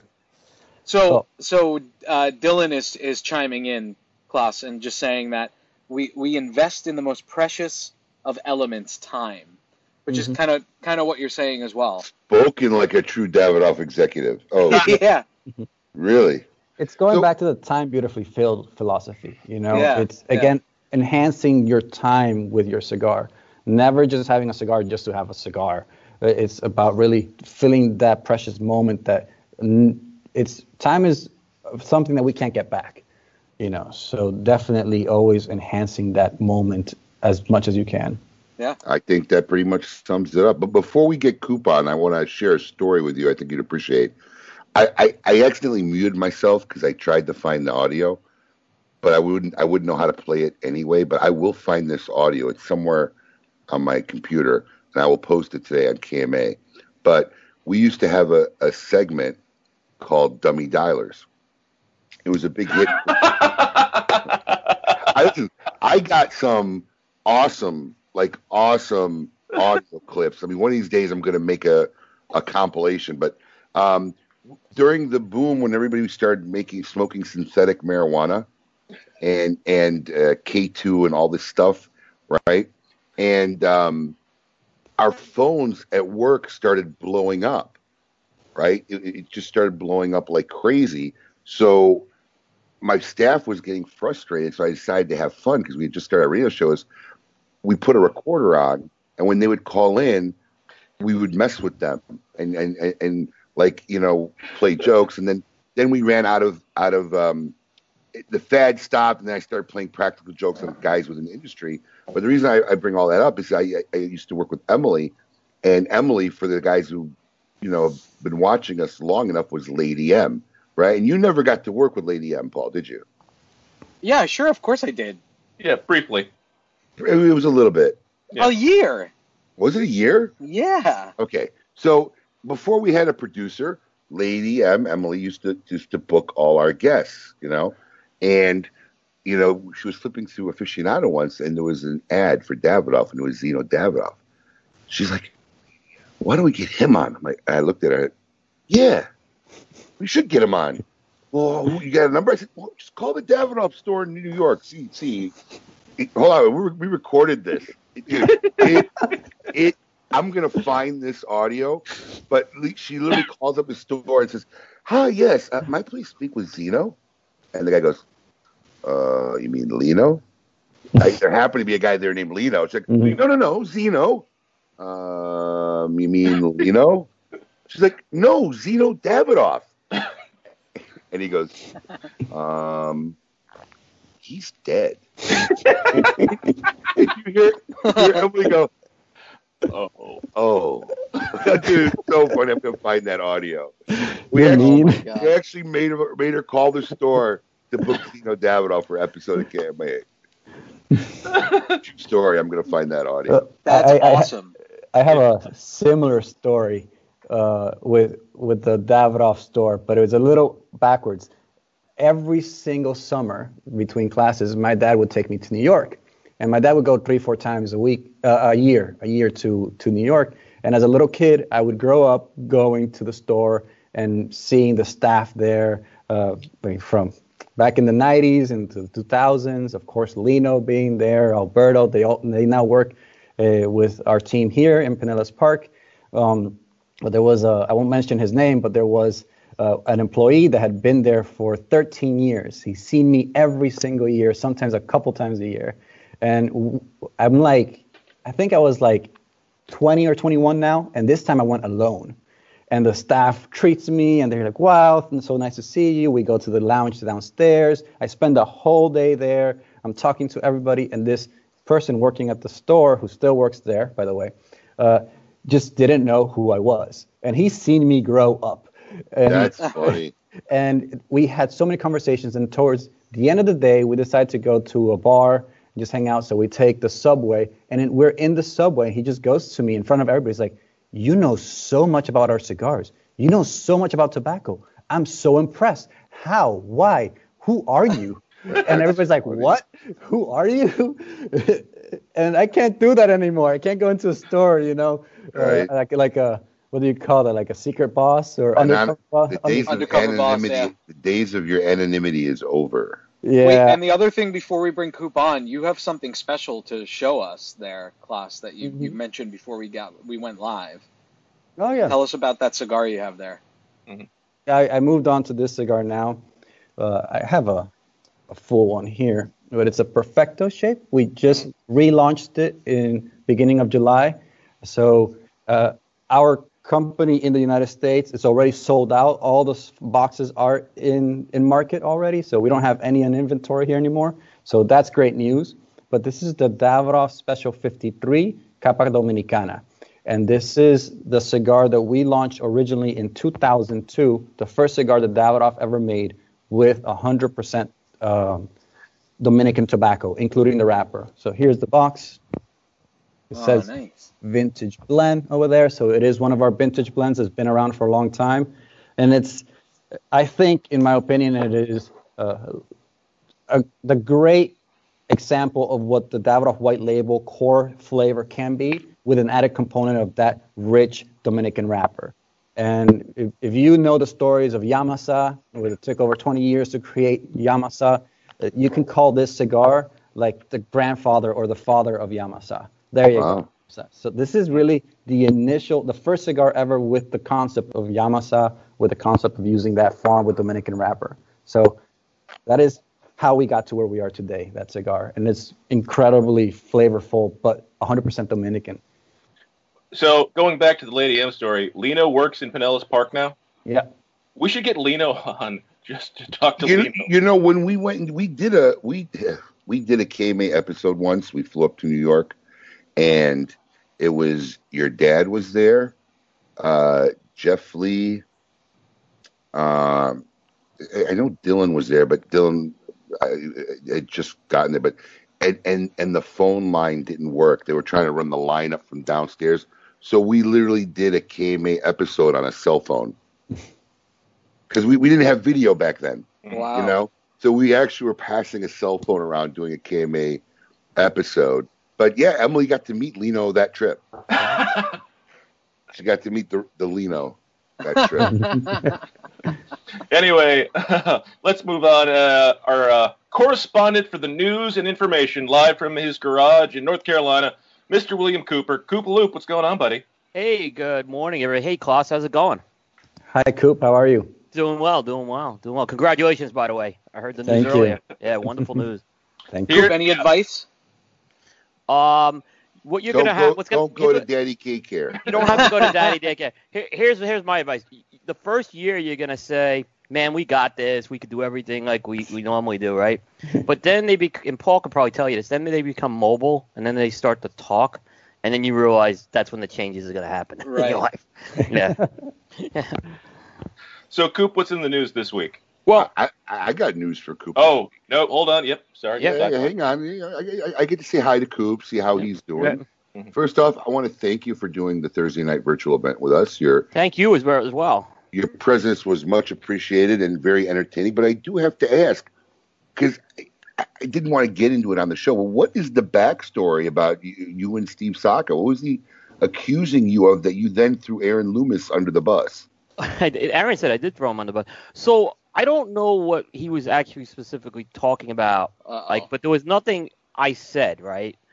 But I think what happened. This is what I think happened from putting some pieces together. And if anyone's got the actual audio clip of this or video clip from my show, let me know.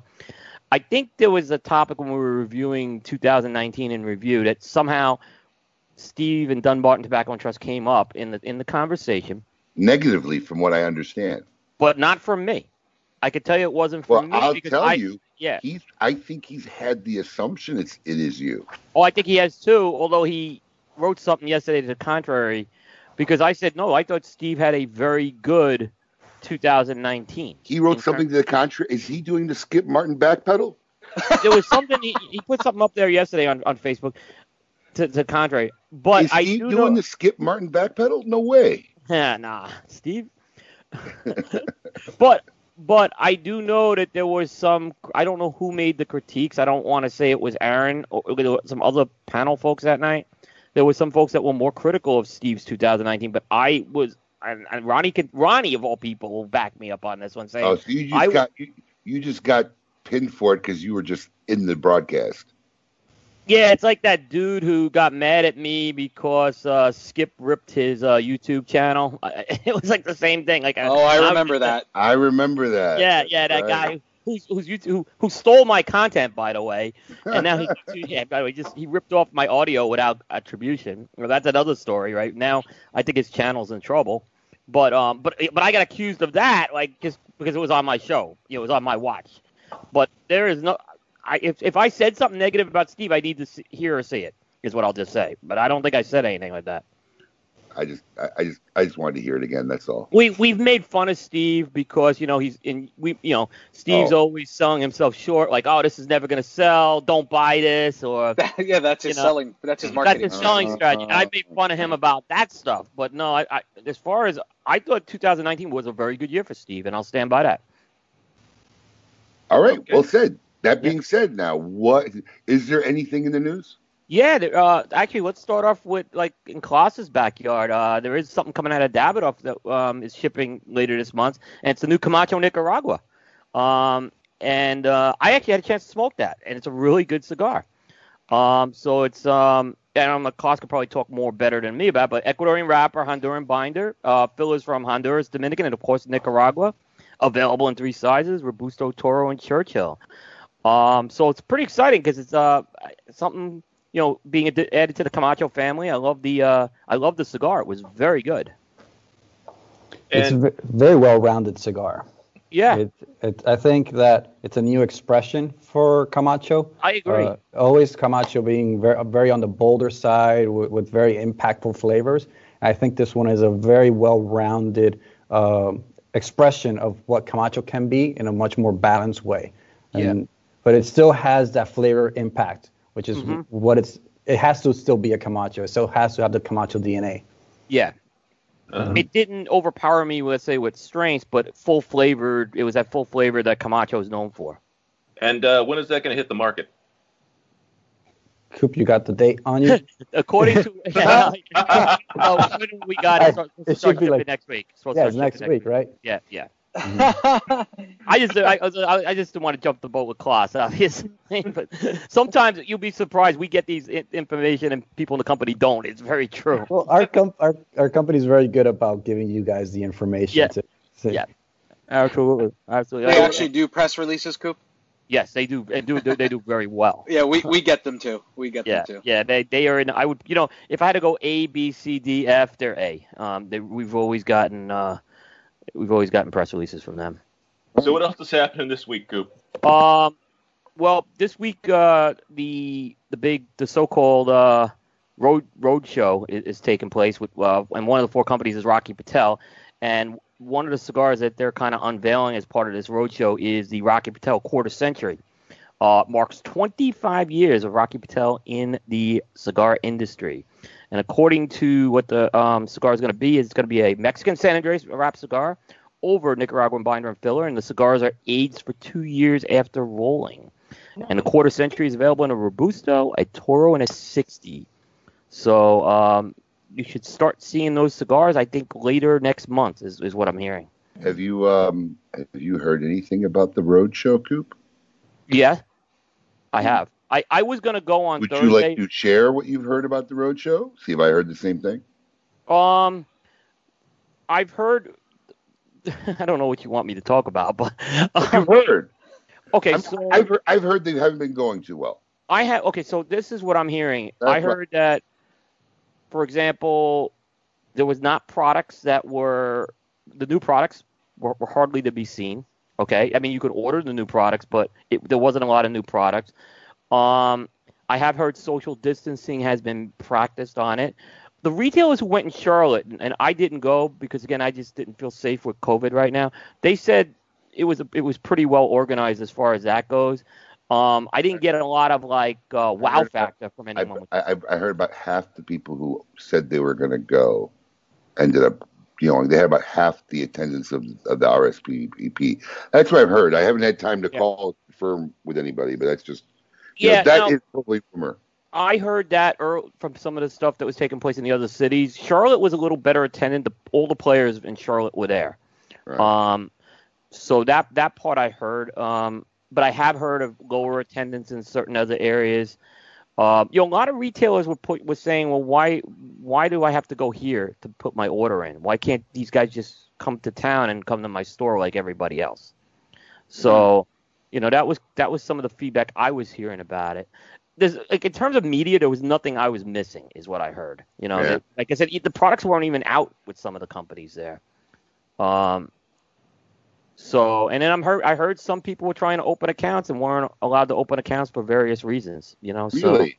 yeah, I didn't hear that one. That's a I new- heard that one too. Yes, um, which I, I'm not going to get into the specifics of the companies because I don't know what the situations were, but I heard that. Yeah. Interesting. What else is going on this week, Coop? Well, in the uh, longest running soap opera in the cigar industry, the PCA, Mhm. um, right after Abe does a show on Tuesday night, the next the next day they announced that uh, the PCA announces that two of the key players in the uh, organization who were furloughed are coming back. Uh, Scott Pearce, who is the executive director, and the head of government affairs, Joshua Habursky. Uh, so their furlough was over kind of after one day, and they are back to work. Um, the board of directors is saying that this is still a short-term furlough, and the rest of the staff will be coming back. I guess we'll see on that, but at least there's someone in the office right now at PCA. But still, no one will answer the phone. I was just gonna say that, and I was like, you know what? Maybe I should shut up. So, so have you heard? Listen, I- I listen. heard If the you ever want to get, if you ever want to get Pearce on, Paul, just ask Coop. He gets him on all the time. No, we've had him. We've had him on, and and we yeah, share. helped We you, shared. Coop helped you get him last time. If No, I again- a- no. Coop, you can back me up here. I asked Coop to get me in touch with him, and he gave me his email address, and Scott didn't answer that way. The way I got Scott was on LinkedIn Premium. I messaged him on my LinkedIn Premium, and he answered me almost immediately, and that's how we mm-hmm. got him on the show. But I we we share text numbers now, so we can we can definitely have Scott on again. We could we probably should get him on. We should. All I remember that day, I was in Minneapolis, right? And it was like 10 below zero. And I'm like, I just, so I, I had to get, that was like the easiest way for me to put my fat fingers on the phone to kind of tell you, yeah, just go get that. I could, I could pull it up. I had gloves on. I, I remember that day specifically. Yeah, we got we got him on. I mean, he was Yeah, he yeah. was he was I great on the should show get- too. I, I think we should get Scott Pearson and Charlie Minato on on the same show. Oh my goodness. Adam, Charlie, Adam will Charlie do our show? Adam doesn't. Adam doesn't get it because he's completely out of the loop. Would, But, yeah. would Charlie would Charlie do our show? Absolutely, you would. Charlie was part of the show for a while, I think. Yeah. Ch- Charlie, would. a- actually, He was good. Charlie- Charlie's very good on these shows, let me tell you. Wait, wait, wait. What, didn't you deal with Charlie Minato? A lot. Started? A yeah, lot, yeah, yeah. You couldn't get him to submit the news on time, but that's yeah. I. I wasn't sure if he had hard feelings about that with me. I don't know. No, I like the guy. He's very all. nice. I was just on a show with him. Uh, I know. I saw. Yeah, I was on about that cigar with him. No, not at all. In fact, he, I found it funny throughout the whole show. Every time he finished talking, he said, "Oh, now I yield my time to Abe." After every sentence, he would go, "Now I yield my time to Abe." He was trying to prevent Skip Martin from talking. He, was trying to lead it right into me so Skip wouldn't have a chance to go in a whole like you know dissertation of biblical proportions. Yeah, there, was a lot of. I, I encourage folks to check out that show. There was a lot of interesting things. I mean, I had a lot of fun. It Yeah. went way longer than I thought it was going to go. Man, can't you guys just do like 90 minutes? Why are these all like telethons? That was like three and a half hours. well, we, you know, uh, the thing is, we're not constrained by anything. So the thing is, if you want to listen to the whole thing, you can, but you can listen to it in pieces. It's uh, I'm not talking about listening. I was the guest. I couldn't get off the show. say It's goodbye. funny You got to go. Well, so say goodbye. Sometimes- we always tell the guests. We always ask the guests if we have a time limit, and then we ask, rude. hey, yeah. It's I funny actually- because- I, I texted, I, I messaged Matt during the show, like after we started breaking the three hour mark. I'm like, hey, how long does your show typically go? It was a long show, but it was Did he say, "I don't know"? Fun. That was Huh? long from that show. That's what I heard. That was longer than normal for his show. Yeah, he normally he normally is about two hours. He goes. Yeah, but Coop, you, you've done like time- six-hour shows, Coop, right? Yeah, Matt's one of the rising guys in the cigar media right now. Um, yeah, I, he- I was just gonna say it was my first time on a show. I was really impressed. yeah. He, uh, I think he's one of the guys. Uh, he's he was with an uh, he was with another group for a while, and then he spun off his own brand, It and was, uh, it was Blind Man's Puff, right? yeah, he was with Blind Man Okay, Puff. that's what I thought. Yeah, so uh, he was he worked with Aaron for a while because Aaron was also associated with it, and those guys have just you know gone in different directions, obviously. And um, Matt's Matt's brand's been one of the rising brands for sure. Uh, it was a good show. Yeah. Anything else you got going on, Coop? Um, the other thing, just kind of a this is more of a footnote, maybe something to watch, but InterTabac, which was canceled this year, announced they're going to have a hybrid offering called ITS Hub. Uh, really, what it is is going to be a, a slightly scaled back uh, trade show floor uh, with a virtual component. Um, so that may be something to watch to see if it kind of hits. You know, maybe we start seeing trade shows like this in the states uh, next year. That could be the new model going forward. Interesting. I Yeah. wouldn't doubt it. Yeah, I think PCA is going to have to do some work. Like, like the thing is why I Some- think InterTabac's able to do Some, it. Is, some work. yeah, well, here's the thing. It may be- to InterTabac's put on by uh, the group in Dortmund that runs the venue. So I'm thinking, I'm th- I think this was a bigger initiative they've had to basically make all their trade shows in the venue virtual. PCA is going to have to somehow latch on to that. I don't know if anyone in Vegas, like the Sands, is doing that. I can't see them creating that from scratch though. So uh, you know, I don't. And all indications, Abe, is that I, I think the trade show is going to be the same as it was 2019. I don't see change happening. You know, it's like it's it's like it's an eighteen wheeler barreling like hundred miles an hour down the highway. It's just so hard for them to even try to make a turn. hmm It just takes so much effort, and they they just don't have it. Yeah, I, I, I do. I mean, all the indications are, you know, they were pretty much gonna. The 2021 trade show, everyone's going to get the same floor locations. I think they were just going to go with the same plan they had. So I don't, you know, that's why people are furloughed right now. The more I look at this. Excellent. All Anything right. else, Gagger on Coop? Uh, what was that? Anything else? That's that's pretty much the news for this week. What do we got? What do we got Yeah, coming yeah. up on cigar-coop.com this week? Well, we're doing our version of a of a virtual trade show I on saw Thursday. Um, so what we're doing, and we've been this has been a very difficult effort because we're trying to reach out to so many companies. Um, we've we've sent out emails and stuff, and we're collecting responses. But we're gonna get we're gonna have this uh, show where we're gonna have a bunch of companies scheduled to come on. They're gonna get like a five to ten minute slot, and they're gonna be able to talk about what products they're releasing this summer. Um, so it's kind of like our version of that. It's not gonna be 10 different companies in a Zoom room talking. Like, we're going to be pull, pulling people in and out. You're going to have an exclusive window to do that. Um, how this is going to work, we'll see. I don't know how it's going to work or not. Um, but we've been uh, we, we've been working on the schedules, uh, working on the list. I think we we've put out invitations to a bunch of people right now, and we're getting them back. Very cool. Sounds like a very good time. Sounds like a very informative uh, piece of information. A lot of people should tune into that. When is that going to air? Thursday at 9 p.m. Eastern. Okay. Yep. So basically, the way you would do it at the trade show, going from booth to booth, talking to people as normal. Okay. Right, Well, wait, that's- you I know, think that's you a know, good normally idea. ha- like so. I think what's been missing with all this virtual coverage, like, So Klaus and Davidoff, they've done a great job, especially with the education piece. I mean, they've they've they've got it nailed. Abe, Thursday night, you you put on a blueprint for how to do a sales event with that, right? Thank but I you. think I think we this part about the part that's missing is you know a lot of the trade show coverage we see people go around booth to booth with a microphone like Paul said and they talk about the products and we we feel that's the part that's been missing with all this Zoom and virtual. Yeah. So this is going to kind of we're going to attempt it. We were actually going to do something like this pre IPCPR PCA this year. We were actually going to try the same concept. We put it off because product announcements were delayed. So we're going to try it, but try to address that other piece that maybe has been a little bit of a void this year. Very cool. That's not- I think it's extremely doable. Yep. Yeah. So we'll see how it works. Yeah. Excellent. Best of luck with that, and hopefully uh, Thank you. no technical issues. Unlike Uh, this show. Paul. Why would you say that? Don't bring Don't it up. Who did you know Thursday? By the way, Brian did a good job on Thursday, except for that that voice that we were Oh. hearing at the beginning. Oh, But- let me tell you something.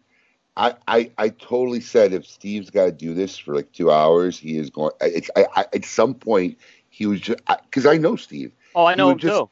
He would have taken the headphones off and said, "I'm, I'm just sorry, guys. I, I, I just can't, just can't do this. It's sorry. I, we'll do it. I, I can't. I got to get off because it was, it was like, Yep. like seriously, like loud exorcist, and we bared through it for a good 15 minutes, maybe 20 even, before we figure out how to make the sound go away. Yeah. Just yeah. not to give myself props, but just so you know, I was on the phone with Brian the whole time in the beginning of the broadcast to try and help him.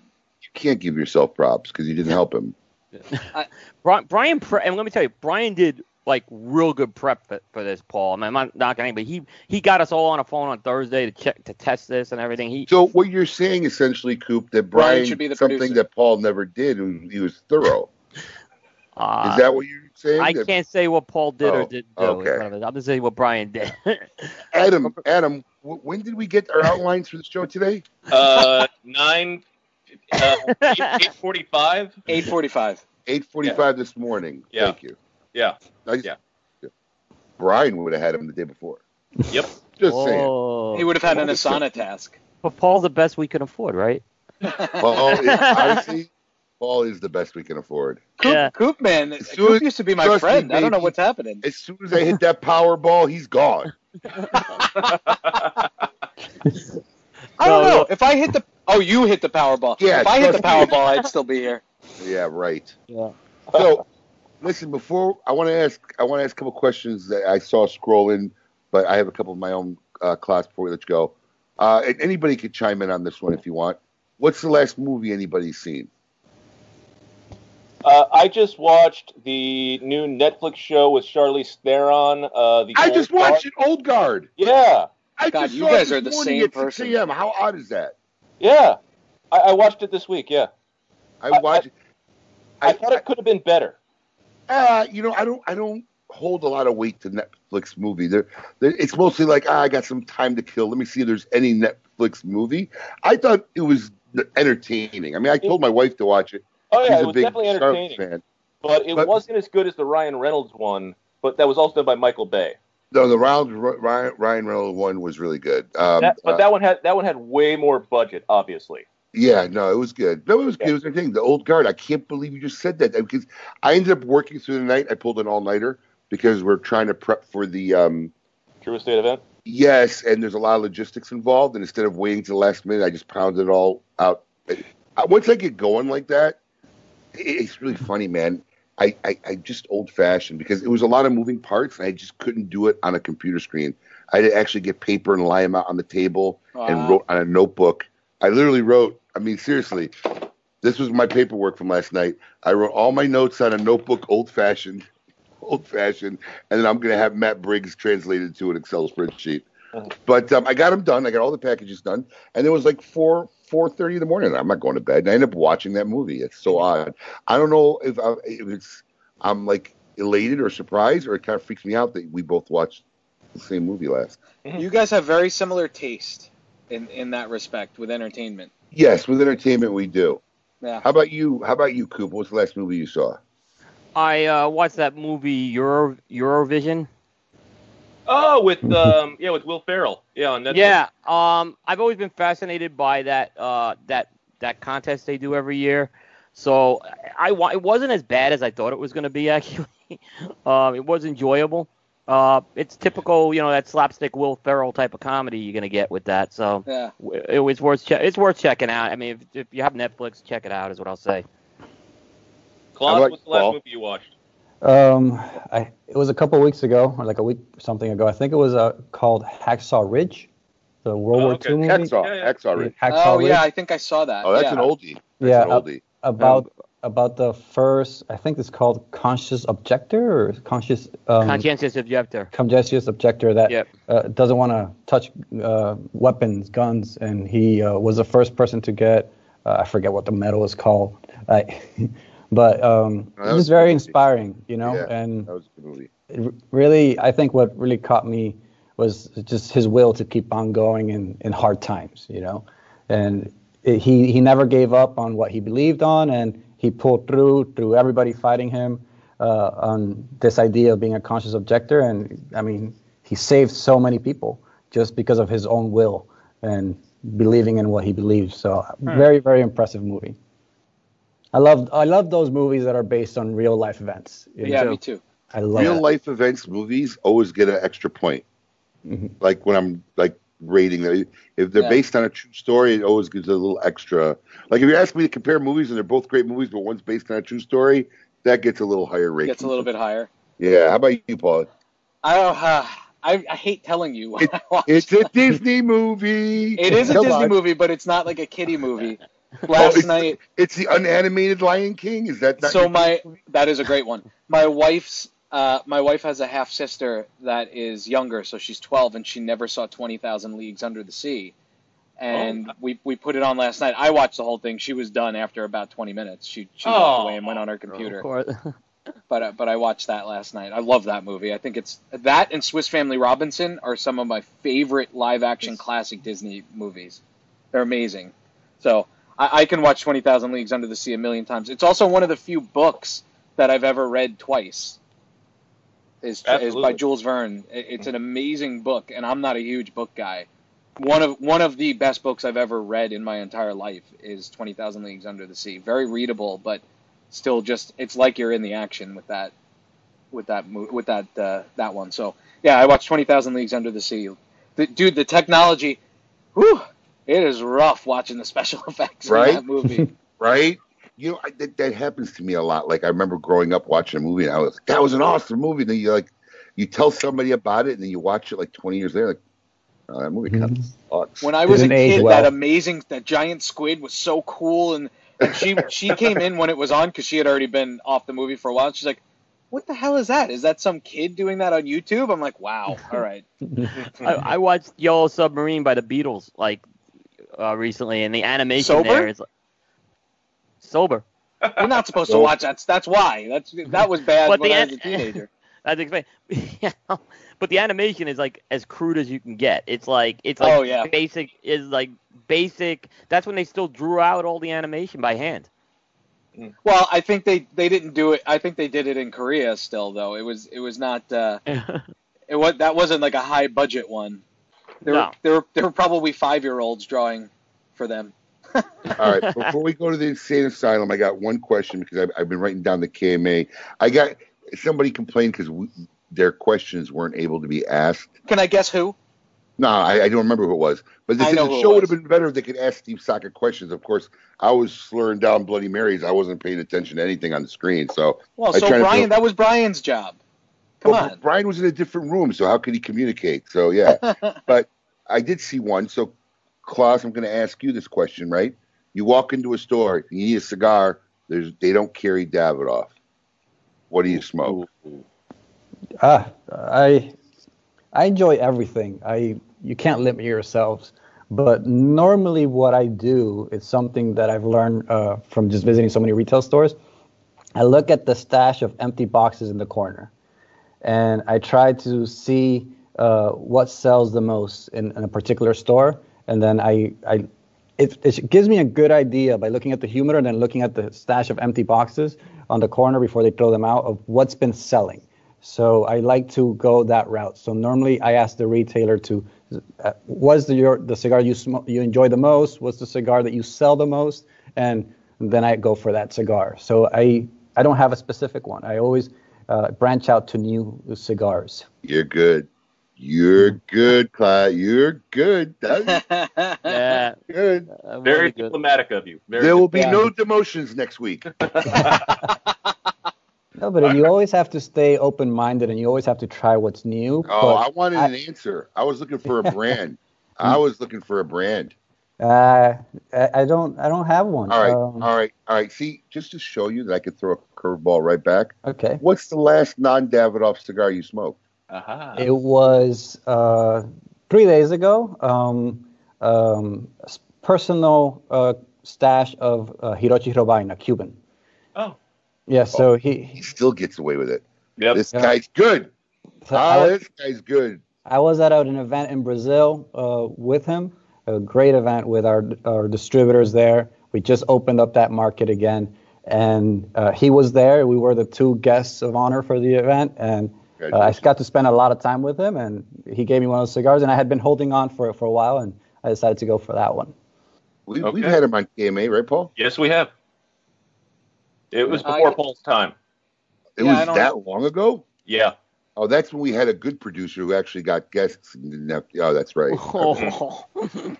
That's right. Was able to get guests easily. Anyway, let's see this week who belongs in a cigar insane asylum. All right, let's see who. Here comes it, the it really Hold on. doesn't. Oh, you got it? Yeah, I have it. Well, hold on. Asylum. Of course not. Let's start it again. Hold on. Here it goes. Welcome to the Cigar Asylum, Oh, they, they're here. Did you know I'm utterly insane? We all go a little mad sometimes. where I'll tell you when to logic and reason cease to exist. Go ahead. All right. This week, let's see. This week's inductee has taken his desire to be famous, social media star, to the extreme. He liked it so much he decided that this was his chance to become TikTok famous. Kevin Wise decided to jump into a fish tank in front of customers and take a leisurely swim across to the other side. What kind of fish tank is this that he's taking a swim in? It's a big giant fish tank. A customer standing by caught the footage of Wise jumping, Wise swimming through the aquarium in the middle of a retail location.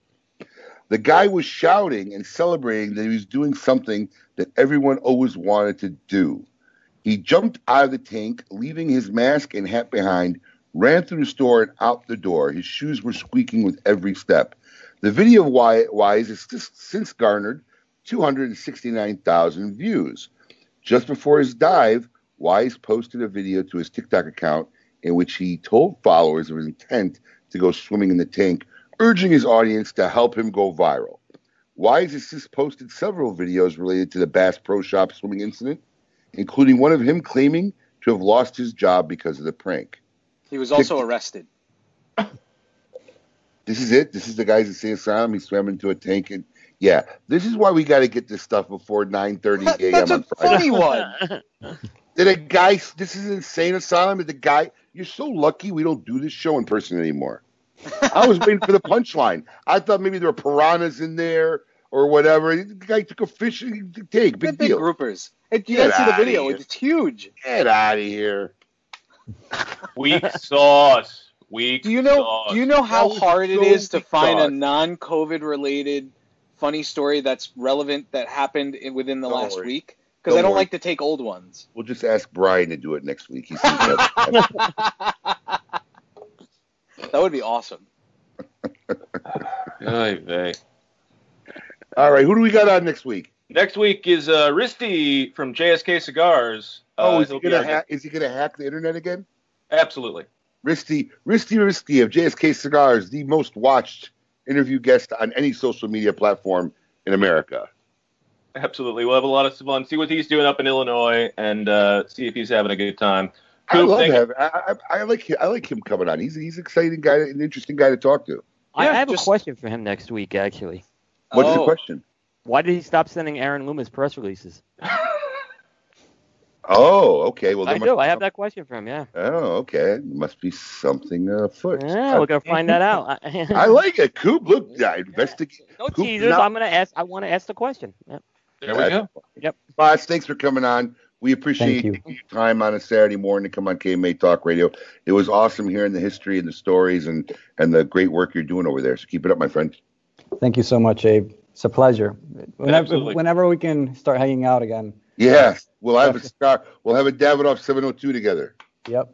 And hopefully also in the Dominican Republic. You know, come visit us in, in the farms. Come. I mean, I we're will. doing so, we're doing we're updating so much things due to the situation and everything. So it, it's just I, I'm sure it's a different and also great experience next time Yeah. you come down. Yeah. Absolutely. Uh, Klaus, thank you for being here. It's been a pleasure. Thank you. We hope to see you again soon. Coop, thank you as always. We will Thank you, definitely guys. talk to you next week. Yep. And as always, ladies and gentlemen, keep it lit.